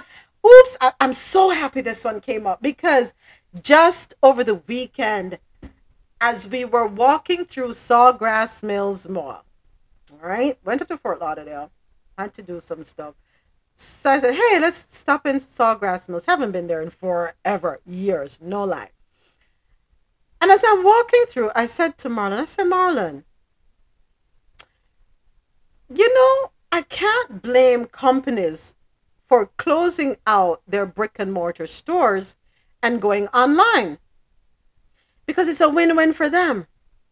They don't have to pay rent and that huge overhead, you know, employees and insurance and, you know, everything that goes with a brick and mortar location. And nine times out of ten, when you purchase something online and it doesn't fit or you don't like it, are you returning it? How many of us have things that we look at and say, oh gosh, or can't be bothered to make the trip to the post office, or by the time you get a chance to go to the post office or drop shipment point to send it back, the time has passed. How, how many of us has that happened to? Guess who wins? The online person, the online company is a win-win. It's a win. It's a win-win for them. A win is a win. Yeah, mo- moments. the, the the confusing thing to me with the online is that we see that we live in a world now where we're going green. And I'm not sure. Like, I know where you're headed. Go ahead. Yeah, I'm not sure. Like, I'm sat down to do the pros and the cons to see, like, if it's really an advantage or a disadvantage in terms of, um, you know, emissions and stuff like that. But when you look at, for example, Amazon, like, I, I would it. order... I would order a pen from Amazon and it come in a box that look like a T V, isn't it? You know? so, I knew it! Like, yeah, no, like, so you wonder, like, it, it seemed like counterproductive, like we're trying to go green, but yet still we're, we're you know, messing up the planet still. So we're taking away plastic bags, going into recycle stuff, but the boxes um, that these um, companies are like, and the plastic, you know, James, the plastic. And and the plastic bubble thing that goes in it too. So I, I'm not sure. I'm confused. And don't forget the sweatshop labor at the warehouses. That part. There was a time, and y'all can correct me if I'm wrong, but there was a time when online shopping was for specialty products. Those exclusive products that are good products, really good products. For example, you want that good body oil. I could only find it online because that's where Tasha is. That's where she has her L'Oreal products, right? I am here, you know, I give it another twenty years. I have a feeling that things are going to shift. I think things are going to shift. You know, kind of like how they recycle certain styles, like washout jeans. Do you remember washout jeans from the eighties? Or we used to call acid wash jeans. How those came back. Neon colors. Those came back. I have a feeling it's going to come back. It's just a matter of time. When people start doing the math and realize, whoa, hold on, I have a thousand dollars worth of stuff sitting over there that I can't wear, that I ordered online, and the time has passed for me to send it back. Multiply a thousand dollars by a hundred thousand people. How much money that? Isn't that a million? Add zeros. I don't know. You know, a hundred thousand customers times a thousand dollars. Um, that gives us one hundred million dollars. So if I am selling something and one hundred thousand people spend a thousand dollars with me, and only and only say twenty percent return something, I'm making a killing. The other eighty percent said I can't bother. I'm making a killing. Yeah, mom, one one of the other one of the other thing why, you know, like everything that we see as good and convenient, you know, it, it has a negative impact to it also, because one of the things that I'm I'm noticing, you know, and the pandemic might have pushed it along too, is that when I just moved to Toronto like some twelve years ago and, and traveling here before that, fifteen years ago, when you go into certain community like downtown or uptown or midtown, Um, small business was like the driving force. Like every, you could walk like for like an hour. You could get a pizza here. You could get like some coffee there from a local coffee place. You could get a lot of stuff. I'm driving around last week and I'm looking, and Toronto, which is one of the most thriving cities in the world, looked to me like when I visited Detroit after the, the, the whole um, car um, industry like collapse, where you see like empty storefront everywhere. And I'm looking around and I'm seeing like massage parlors, barbershops, tattoo places, um, specialty like wedding um, garment places. But all of the other small businesses completely demolished. Like restaurants are closed, small boutique stores are closed. Like um, everything is like, I would say like within the past twelve years or so, about fifty percent of some of the small business, I'm not even exaggerating, mm-hmm. empty stores all around the city. And it's not like it's a thriving city, but the small business are being crushed. And I don't know what's going to happen. Wow. All right. Go that's ahead, a, Donald. Go ahead. That's a very valid point, mm-hmm. um, um, James. And as we say, not only the online, the places like the Walmarts, the chain stores, they go into this local community and they displace five, six, seven, ten mom and pop stores. Uh-huh. Many of these mom and pop stores might have one employee or two employees, but they've been servicing the community for a long time. They they sell local products. There is a local industry going on at the microeconomic level. These chain stores come, they set up, and what happens is when it's not profitable for them, or they can't get enough return for the investors, They, they pack up shop and leave, but you already decimate the entire local economy, and then you leave. So you have these ghost towns being created when there is nothing happening because half the town worked for Walmart and they pulled out. So these are the kind of things you see happening, and we'd have to we'll have to revisit that model. Yeah, thank you, James. Thank you, Donald. Okay, here's another one: earn two hundred dollars cash rewards bonus with this incredible card. The horse and carriage cash card. There's a credit card that's making waves with its amazing bonus and benefits. Uh, the horse and carriage cash card, active cash card, rates and fees, has no annual fee, and you can earn two hundred dollars after spending one thousand dollars in purchases in the first three months. So that's another way to boost up your account. The card also offers an intro A P R of zero percent for fifteen months from account opening on purchases and qualifying balance transfers. After that, though, pay attention. You know, you have some people that go from card to card to card, right? Because as soon as the, the um the window is about to close, they move on to another card. They take advantage of the perk there.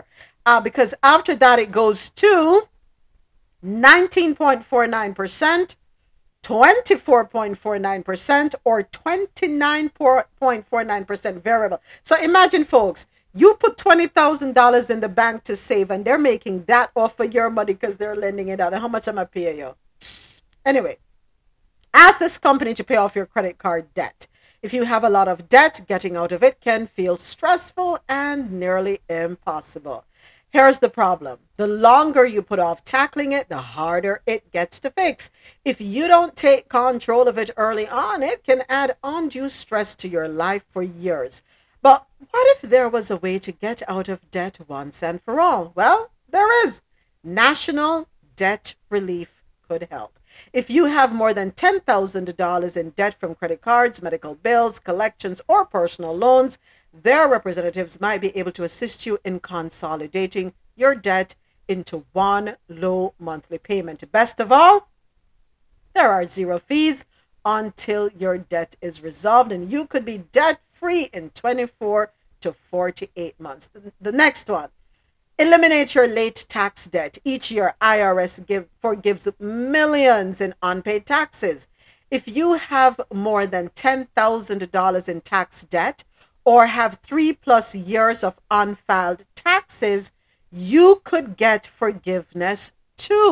You might be eligible to lower the amount you owe or eliminate your tax debt completely.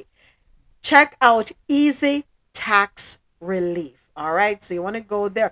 Not everyone is going to qualify. To take advantage of the special program, you must owe more than ten thousand dollars in past due taxes. All right, so want to share that. Uh, number six, pay no interest until December twenty twenty-four.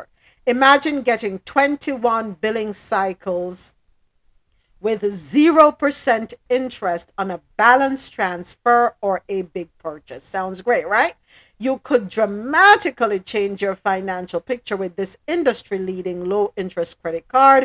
called the Bank AmeriCard credit card. All right. So there are some options that you can fo- uh, figure out to help boost your account, make your account look a bit, little better. You know, if you're accustomed to seeing only one hundred dollars in your account, you might now start to see five hundred dollars in your account. A little ray of hope for some of us. All right.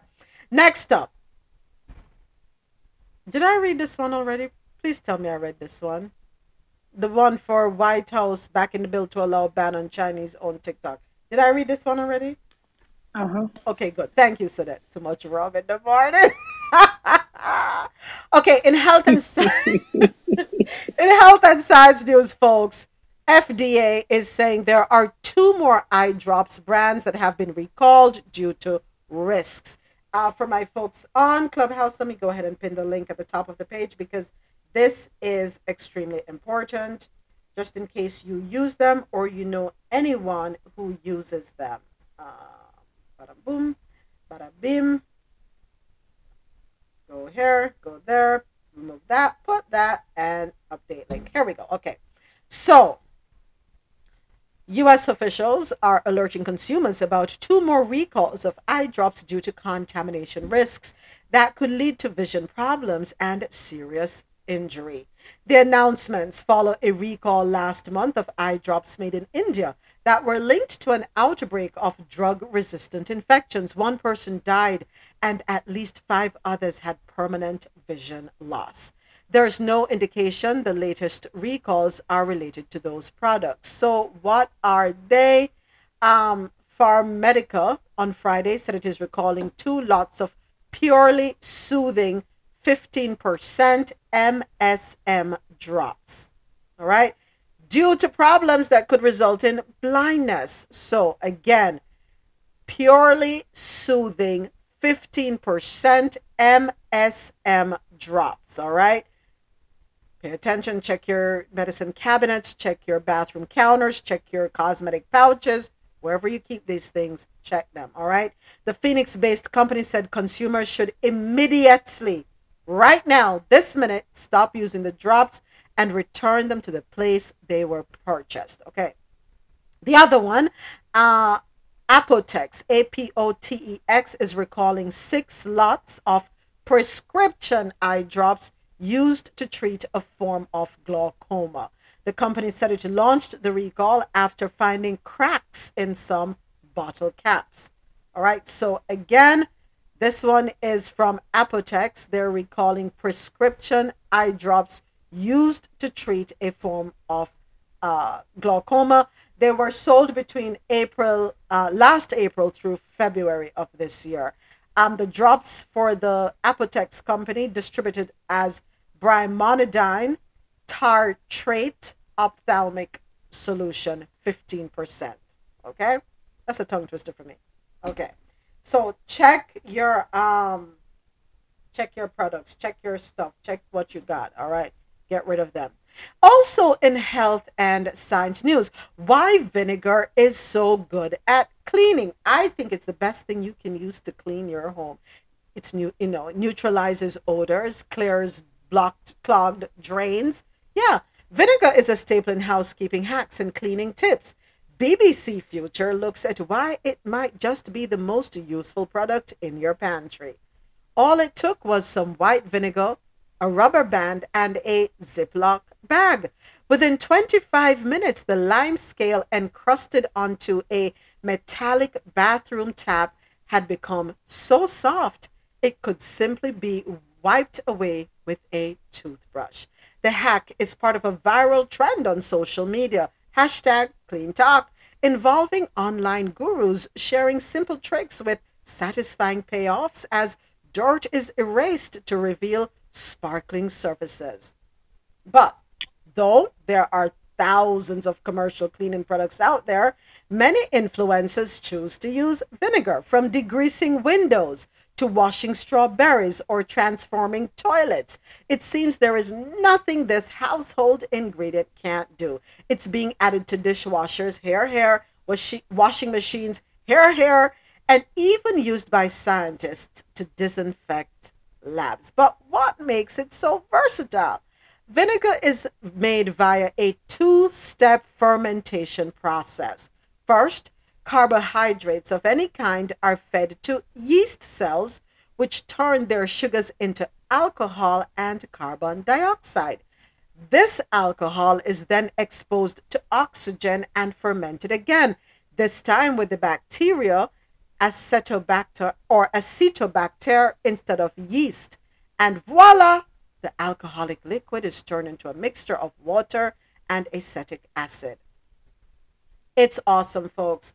Use it to wipe down your refrigerators, your refrigerator, you know, those glass shelves will look sparkling brand new. Use it to wipe down your kitchen faucets, bathroom faucets, door handles. They made them really shiny. If you have glass shower doors, after you scrub them off with a little Dawn um, degreaser or detergent, because you know soap has the grease in it, scrub them down, spray with vinegar, and it helps to repel soap suds for a little while. Okay, your bathroom mirrors, um, your kitchen counters, your tiles, everything.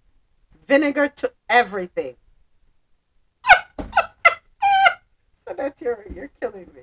So that you're killing me. But yeah, it's, and it's natural. Failing vinegar, if you have some white rum, run with that too. I checked out when you said, um, when you said the bag with this, the water, the, the vinegar in the, over the shower head, uh-huh. and you can wipe it away with a toothbrush. Because who wipes things with toothbrushes? Toothbrushes. Scrub it away is what I should have said. Right there. Sorry. it, it, it, you know, it's the uh, people. What is this? B B C do better. But yeah. Okay, I'm sorry. No, you're I'm fine. No, listen, you're fine. You're fine. It's good to pour vinegar down your um fa- your drains, your bathroom sinks, your kitchen sink. Pour it in your dishwasher. Pour it down your toilets. Go right ahead. Go ahead. Who was that, Donna? No, James, James. Yeah, I was going to say, like, in, in every household, you should have a bottle of white rum and, and a bottle of vinegar, and you're good to go. Like, if you're stuck on an island and you, you don't have anything else, you need those two, and you're good. You can do anything with them. True, and Javette also put in the chat, alcohol, rubbing alcohol. That's good to have, too. Yeah, because rum, rum, you can catch fire with it, you can out fire with it, you can get everything with it. You said just light a fire. And yes, Javette, baking soda. Always have some baking soda in your house. If you want to clear a clogged drain, pour that baking soda and some vinegar and let it sit for a while. Oh, yeah. Mm-hmm. Mm-hmm. And baking soda is good to brush your teeth. It, that's another one. Oh, my gosh.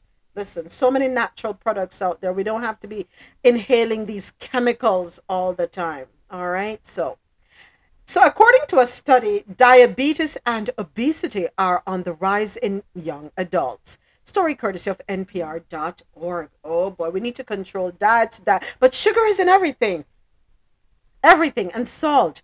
Diabesity and diabetes. I'm calling it diabesity. That's probably a new name. If someone has both, right? If they are diabetic and are obese, diabesity. Okay, pay me out. Diabetes and obesity, two risk factors for heart disease, are on the rise among young adults in the U S, according to a newly published study of about thirteen thousand people ages twenty to forty-four years old. The prevalence of diabetes climbed from three percent to four point one percent. Obesity shot up from thirty-two point seven percent to forty point nine percent, based on the study published in the Journal of the American Medical Association on Sunday, which uses data from two thousand nine to twenty twenty. The results show a high and rising burden of most cardiovascular risk factors in young U S adults, especially for Black, Hispanic, and Mexican American individuals. That's according to the authors Rishi Wadhera and Rahul and Robert of Harvard Medical School.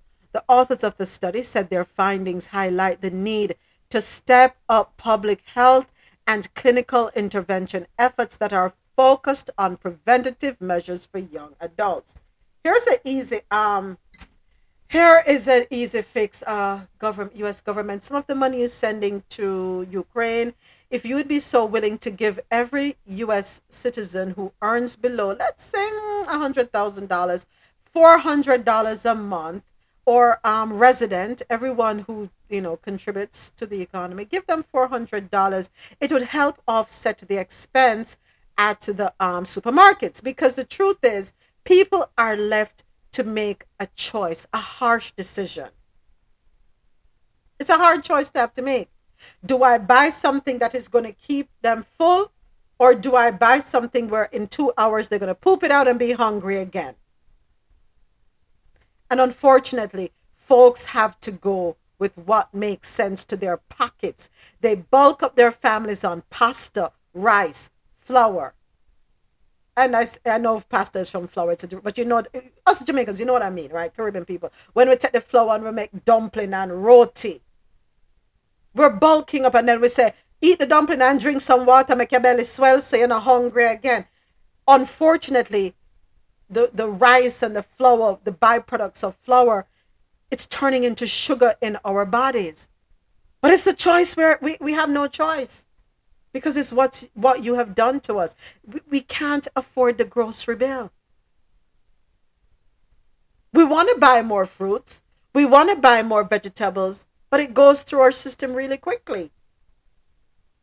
So we recognize that there's an issue, but what is the um, government going to do now that they have this information? How are they going to make sure that we can afford to purchase more healthy food? And not that even if you go Whole Foods, you, you know, chemical will kill you anyway, but at least we don't have to worry about the diabetes and the high blood pressure because of um, sugar and salt. And they tend to go hand in hand. Yes, we say get out there more, uh, you know, get out there and exercise. I agree. We need to do more of that. We don't even have to go outside. Go ahead, go ahead, go ahead, James. Yeah, what what's interesting is that, like, a, a lot of these stuff, like, you know, water is is is like, you know, like a solution to help with a lot of these stuff, because the rule that you drink, um, like uh, seven um, cups of water per day, like, is something that really worked, because, like, the, the idea is that, like, when you when you urinate, it's supposed to be water, you know. So, like, um, and if, in North America, we don't drink we don't drink water, like, we drink vitamin water, we drink all of these other stuff, we drink coffee, we drink thing, but if you if you get like seven glass of water, like, and just drink, and when you go to the washroom and and and it's it's like clear, then you know you're helping to to to, to preserve your body in terms of um some of these, like, you know, because, like, I love coffee and I love my coffee with, like, lots of sugar and stuff like that, but I know that, okay, like, if I'm gonna drink coffee, and it's kind of difficult in the winter, because, like, in the in the winter I don't my body's not calling for water as much, but I force myself to, to drink a lot of water to kind of offset, you know, the other stuff that I'm putting in my body. So I think we need to go back to to drinking more water. And yeah, like, and the thing is too, like, it's not only people that can't afford healthy food that's eating junk. It's just that because in North America, we live in such a fast-paced society, like, we're making good money, but we're, we're, you know, leaving work, picking up the kids, doing this, doing that. So we just drive past, you know, Burger King or McDonald's and pick up some junk food and just throw it on our kids. And, you know, it's not healthy, you know? So we said we want the easy life, right? We want the soft life. Yeah. Go ahead. Go ahead. Who's that? Uh, Prezi, yeah. Go right ahead. Yeah, man. So, I mean, in addition to what Jamie said, Um, I also think it's a case where um, I don't think people value their health um, enough until it's, you know, reached to a dire a dire point. Um, because, you know, you it's not it's not as if, you know, certain information regarding, you know, how to maintain your health and, you know, but in terms of really and truly valuing it, I think people just live, you know, in the mindset of basically just living in the moment, thinking that, you know, they have forever to live. And, you know, it's, it's as if they're thinking that, all right, nothing is happening to me now, so, you know, I can keep on consuming this and I should be fine. um, and not understanding that, you know, everything that happens within the body accumulates over a period of time. So what you're doing now, you're not, you won't necessarily see see it happening until within probably a couple of years' time. And it was so interesting. I had a conversation with a, a colleague of mine, and we were saying that it's it's sad to say, but based on the way things are now, it, you may see a rise in just health issues within the next ten to fifteen years, right? Um, increasingly, um, you know, exponentially, just based on how you're seeing, you know, the consumption of, you know, the, the sugary substance and the junk food. And of course, you know, people are just not necessarily um, intentionally taking their health into um, into their hands. And, you know, it's it's sad to say, but, you know, I mean, I think everybody has a mind of their own. And, you know, everybody should have a basic understanding of how their body operates, or try to understand how the body operates and what steps they would need to take in to ensure that, you know, they take care of themselves, yeah. Right? Um, you know, for me, especially, I mean, I have two sons, and, you know, that's one thing I try to instill in them from, you know, early age. One and three, yes. But one thing I don't play around is, like, you know, sugar. And then for me, it's just the observation of it as well. It's not just to say, okay, yeah, I don't want to give them sugar, but it's seeing how they react when they get sugar.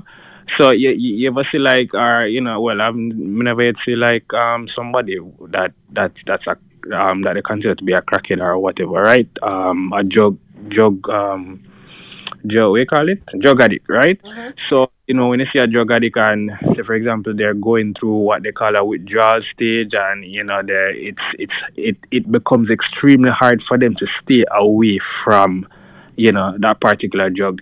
It is the same exact way I've seen um, or observed, you know, just by observation for me, when I see when, you know, I take away candy from the kids. Or, say, for example, um, you know, like, I would give them as, like, a treat, very minimum, right? And, you know, I only do that because, you know, um, you know, just because I, I'm trying to just, you know, appease them with certain things. But in just seeing how they react, right, in, it's almost as if to say they're about to, to lose their mind because they're not getting this piece of candy. So I'm saying, so, so in seeing that and, and realizing that, okay, this can be normal. You understand what I'm saying? Like, yeah. I mean, reacting this type of way because you don't get a piece of candy cannot be normal. Mm-hmm. So in realizing that, I said, no man, this thing, right? So that even encouraged me more to say, okay, no, this cannot be a part of your daily diet. It right. just can't, right? Because it becomes even harder when they grow, and and you try to remove that from them. So it's best to even, you know, and for me, it's like, you know, if I don't eat it, I don't expect them to eat it as well. So yeah. It's really an intentional um approach to it. All right, thank you so much. I have to play this next audio clip.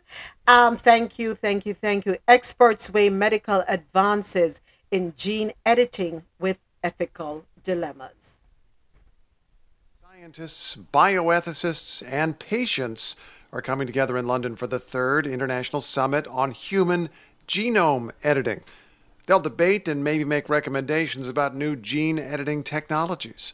N P R health correspondent Rob Stein has the story. The last time the pros and cons of gene editing came up for formal debate, a Chinese scientist named He Jiankui dropped a bombshell. He had created the world's first genetically modified humans. Two beautiful little Chinese girls named Lulu and Lala came crying into the world as healthy as any other babies a few weeks ago.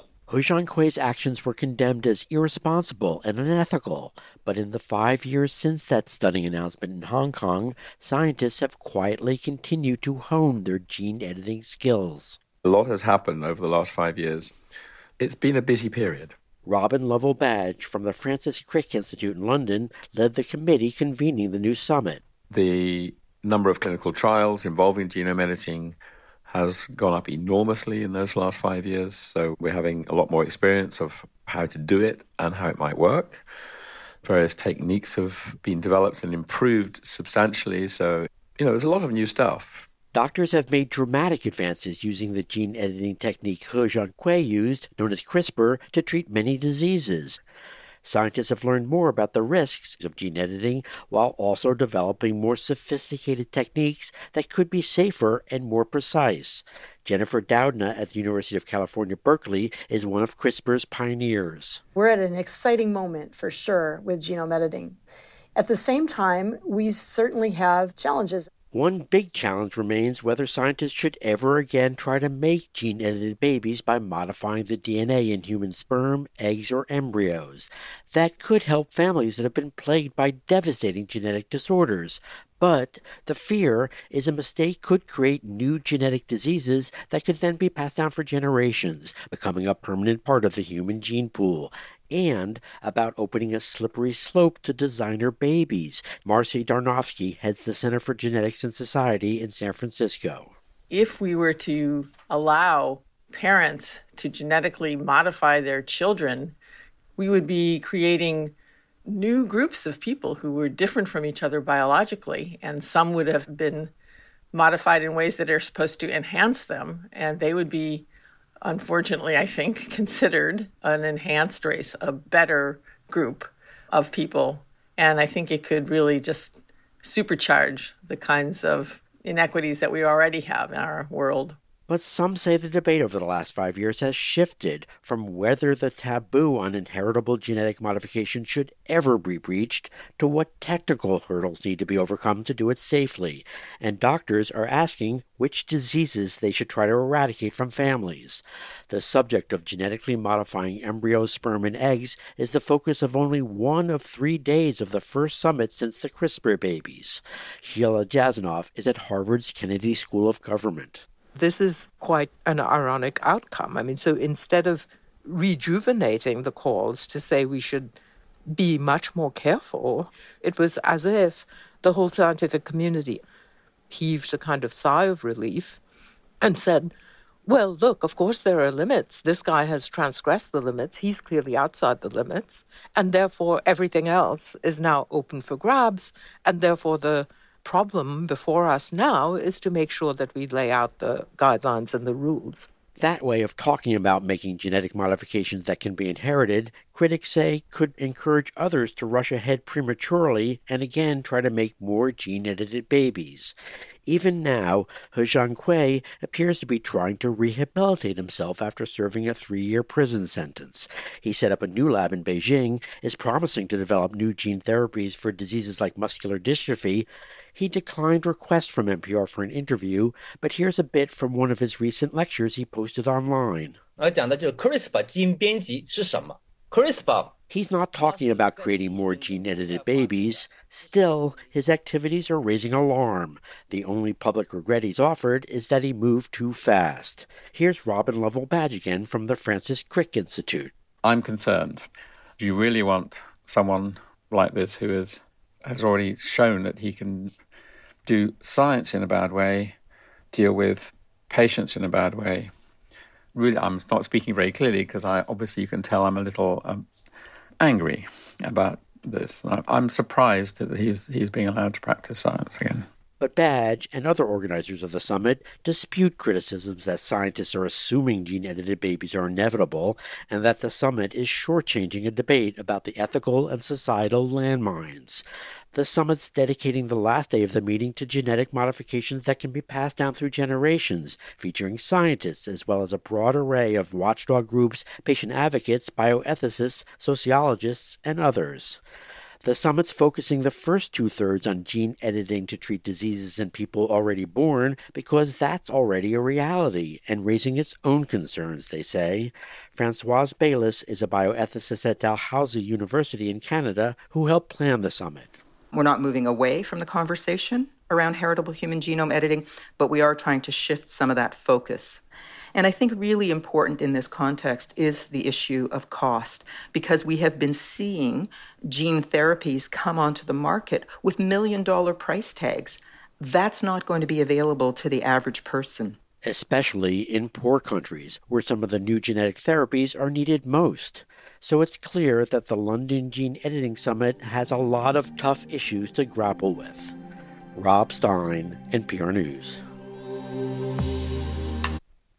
Oh boy. Designer babies. That's the way we're headed. So while we can look at the benefits that can come from this, we also have to be very careful how some will use this, right? Let me do my on-air wrap-up. Thank you, Javette. Let me do the on-air wrap-up, and I'll be right back to continue the conversation. Coffee in tow.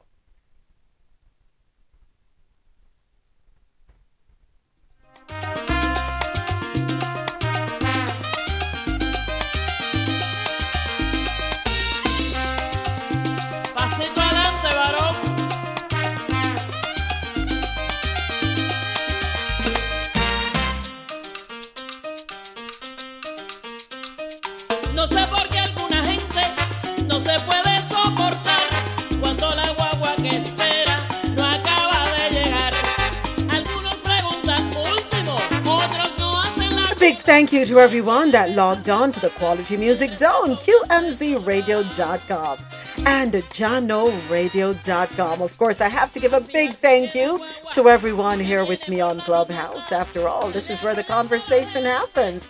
Thank you for the great conversation, shared views, varying opinions, and always interesting perspectives.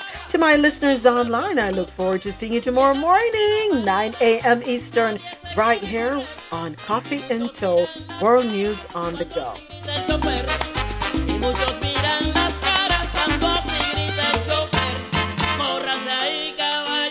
Today was hashtag W C W. We celebrate women, and today we celebrated Celia Cruz.